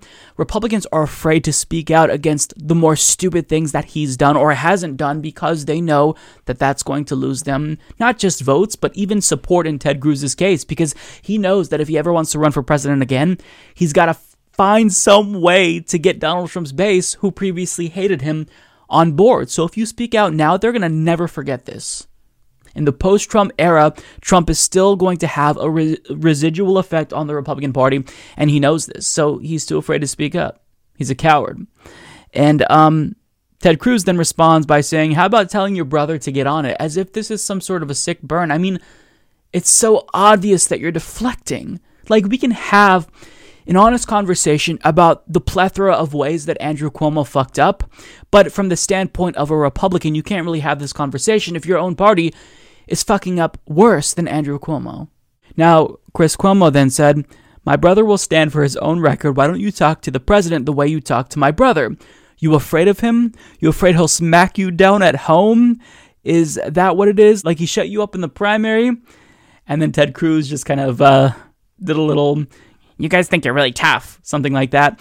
And then Cuomo uh, then says this I'm talking about the president, the one who called you a liar, the one who said your wife was ugly. That guy. You know the guy now you won't say anything about? Holy shit. That was uncomfortable.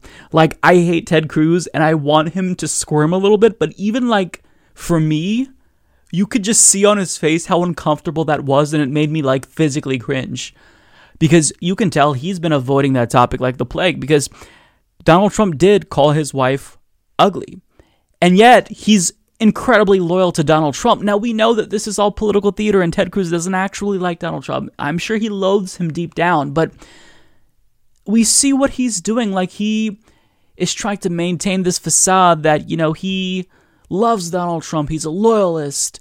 But we know that's not the case. And, like, you can really make yourself look more credible, make it seem as if you really aren't just some partisan hack like you are, by calling out some of the obvious failures of Donald Trump. The way that he can't get his story straight when it comes to whether or not he believes masks are effective. At the debate, we didn't get a clear answer. When we need decisiveness in the face of a pandemic, like we need real leadership, but we haven't gotten that.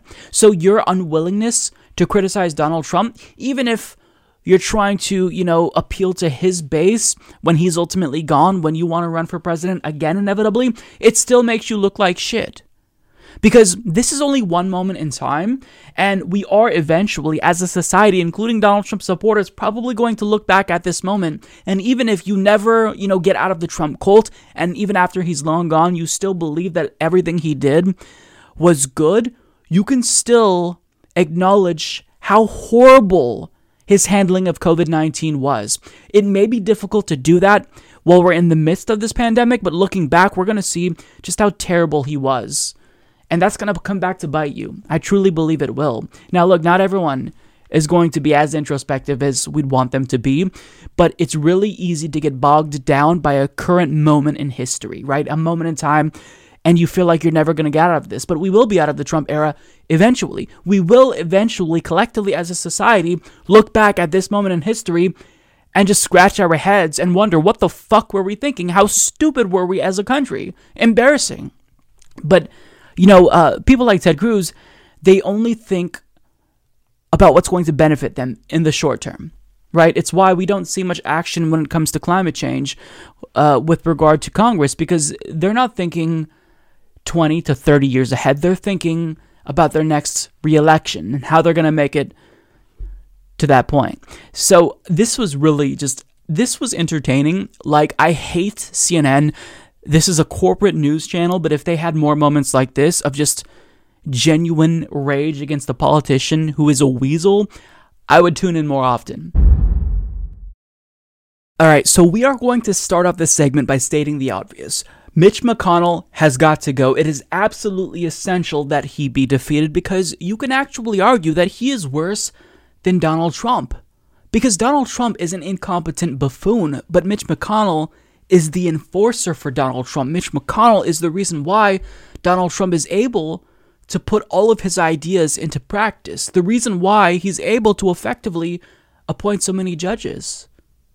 Because of Mitch McConnell.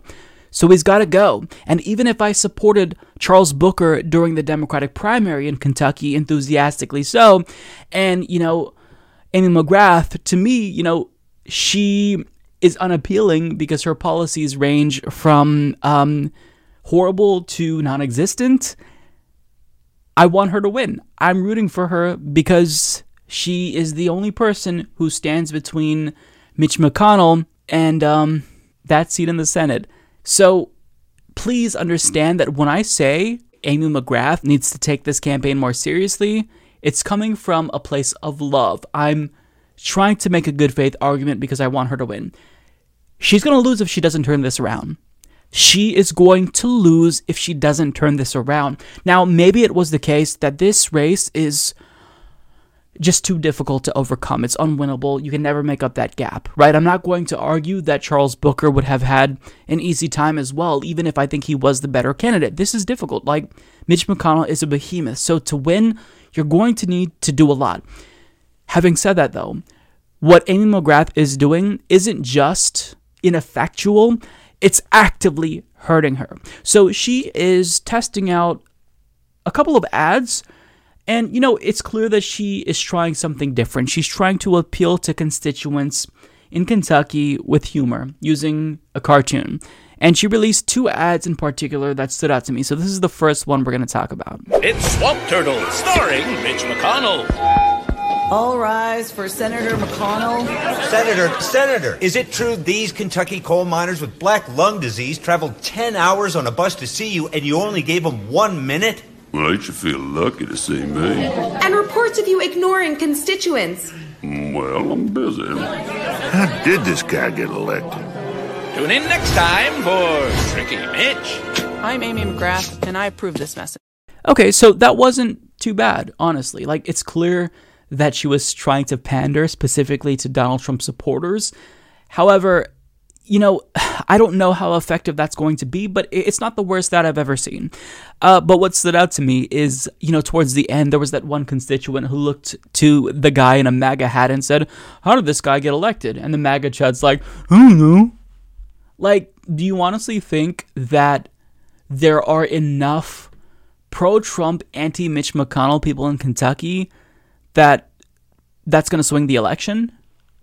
And even if we assume that there's a large enough voting bloc of pro Trump, anti McConnell people in Kentucky, what would make you think they'd vote for the Democrat? Maybe they just stay home if they're that disillusioned with Mitch McConnell. Like, you're really trying to appeal to the fringes here. I'm sure there are pro Trump, anti McConnell people that exist in the state of uh, Kentucky, but how many are there? Three?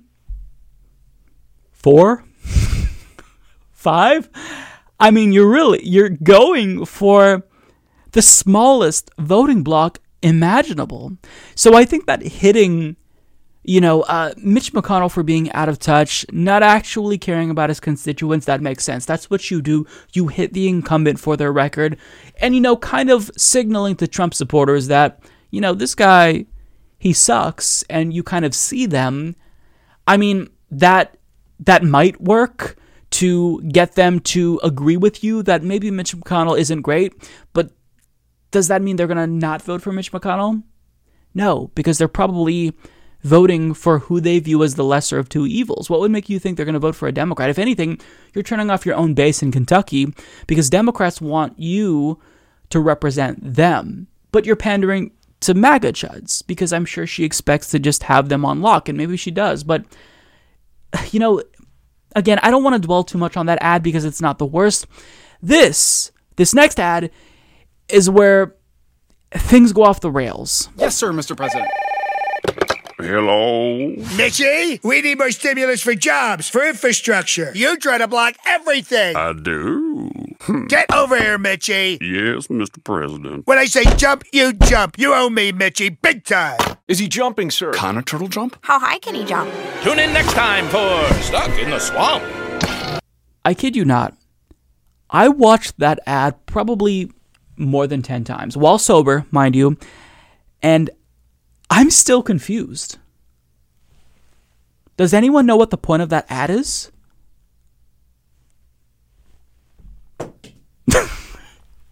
what is the point of that? Are we supposed to believe that Donald Trump is the good guy in this ad or the bad guy in this ad? You have competing narratives, and I don't know what the point of this ad is. What's the takeaway? What do we learn from this? Why do we vote for you after watching this ad? Are we supposed to love Donald Trump or hate Donald Trump? Because here's the thing on one hand, you have Trump saying, Mitchie, we need more stimulus for jobs, for infrastructure. You try to block everything. And then Mitch says, I do. Okay, so I guess Trump is the good guy because he wants to do all of this stuff, but it's just Mitch McConnell who's the impediment to his agenda. Agree to disagree. Uh, but so right there, we're supposed to believe Trump is good. But then they portray Trump as this petulant child who demands that Mitch McConnell listen to him. And he says, When I say jump, you jump. You owe me, Mitchie, big time. So the narrative is just sloppy. I don't know what the thesis of this ad is. Is Trump the good guy or the bad guy? Now, I can deduce based on her previous ads that she believes Trump is the good guy because she's previously tried to position herself as a pro Trump Democrat. But I ask again, how many people are there in Kentucky that are both pro Trump and anti McConnell simultaneously? However many people there are, I can guarantee you it's not going to be enough to win you an election. You are going after the fringes, and it's not going to work. Now, if you want to appeal to Trump supporters, I don't necessarily think that's inherently wrong, but first, make sure you have your own base galvanized. And second of all, you can appeal to them not by pandering, but try but by trying to make like a working class appeal. Tell them you're going to help them put food on the table. You're going to help them secure healthcare. Make sure they know that you are going to materially improve their lives if you're elected. Now, maybe that's the subtext. Maybe if she gets in and helps Trump carry out his agenda, then they'll believe that, you know, by proxy of Trump, she'll be helping them. But nobody believes that. Nobody believes that. So I see this ad and I can't help but think this is a disaster. She's clueless. She's clueless. Listen, you have to win this. Another six years of Mitch McConnell, especially if he remains Senate Majority Leader, will be a disaster. He will do irreparable harm to the country. So the entire country is watching. In fact, the world is watching you, Amy McGrath. Even if we didn't support you in the primary, we want you to beat Mitch McConnell because he's that bad. You're fucking up. You're not doing a good job. These ads are bad. Why would you go after the smallest possible voting block when you can appeal to a broader audience? What makes you think that pandering is going to work when that didn't work in 2014? Allison Lundergan Grimes tried that. She tried to shame Mitch McConnell because he didn't hold a gun properly. But guess what? She got curb stomped in that election because when given the choice between a Republican and a Republican light, who do you think the Republicans are going to opt for? The real deal. The real deal. So even Allison Lundergan Grimes this time acknowledged why we need a different approach, and she endorsed Charles Booker. And understand how large of a jump that is. She wouldn't even admit to voting for Obama in the 2012 election as a member of the Democratic Party. That's how, you know, far to the right she ran and she lost. So you have to try a new approach. And her approach, after watching Allison Lundergan Grimes faceplant in 2014, is to uh, run further to the right somehow than Allison Lundergan Grimes by positioning yourself as a pro Trump Democrat.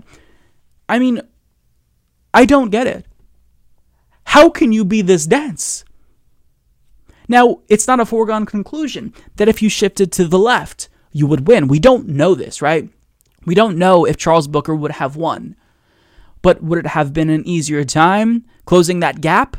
I think so, because guess what? When you have Charles Booker talking about racial justice and Breonna Taylor, and Mitch McConnell feeling pressured to actually tweet about the Black Lives Matter issue, not saying the words Black Lives Matter, but actually recognizing it for the first time, that shows you who he was afraid of. So, what you can do as a challenger is set the narrative, not basically play into Donald Trump and Mitch McConnell's game.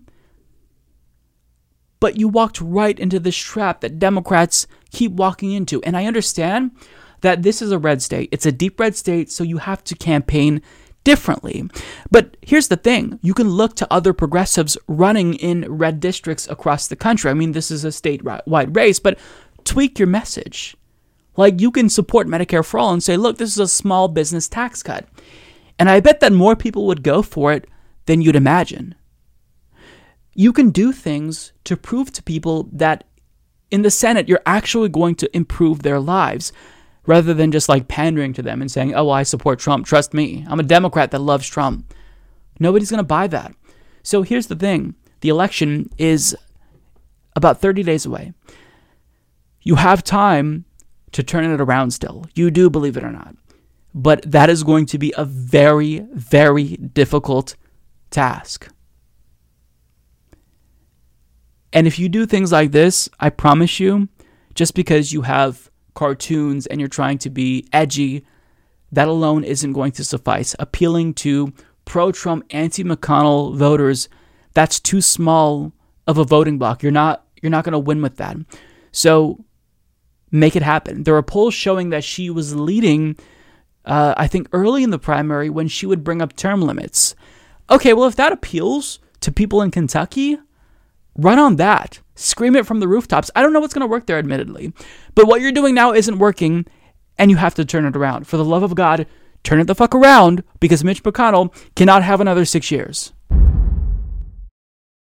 Well, that's all that I've got for you today. Thank you so much for tuning in. If you've made it this far in the program, as usual, we're not going to end without thanking all of our absolutely amazing Patreon, PayPal, and YouTube members for not just helping us to survive, but thrive as well. You all are amazing. You are the lifeblood of the show and truly uh, your patronage means so much to me. So that's all that i've got. Um, i'll see you all next week. Have a great weekend. Hopefully you have some time to unplug and disengage from politics so you can recover mentally from what we saw this week.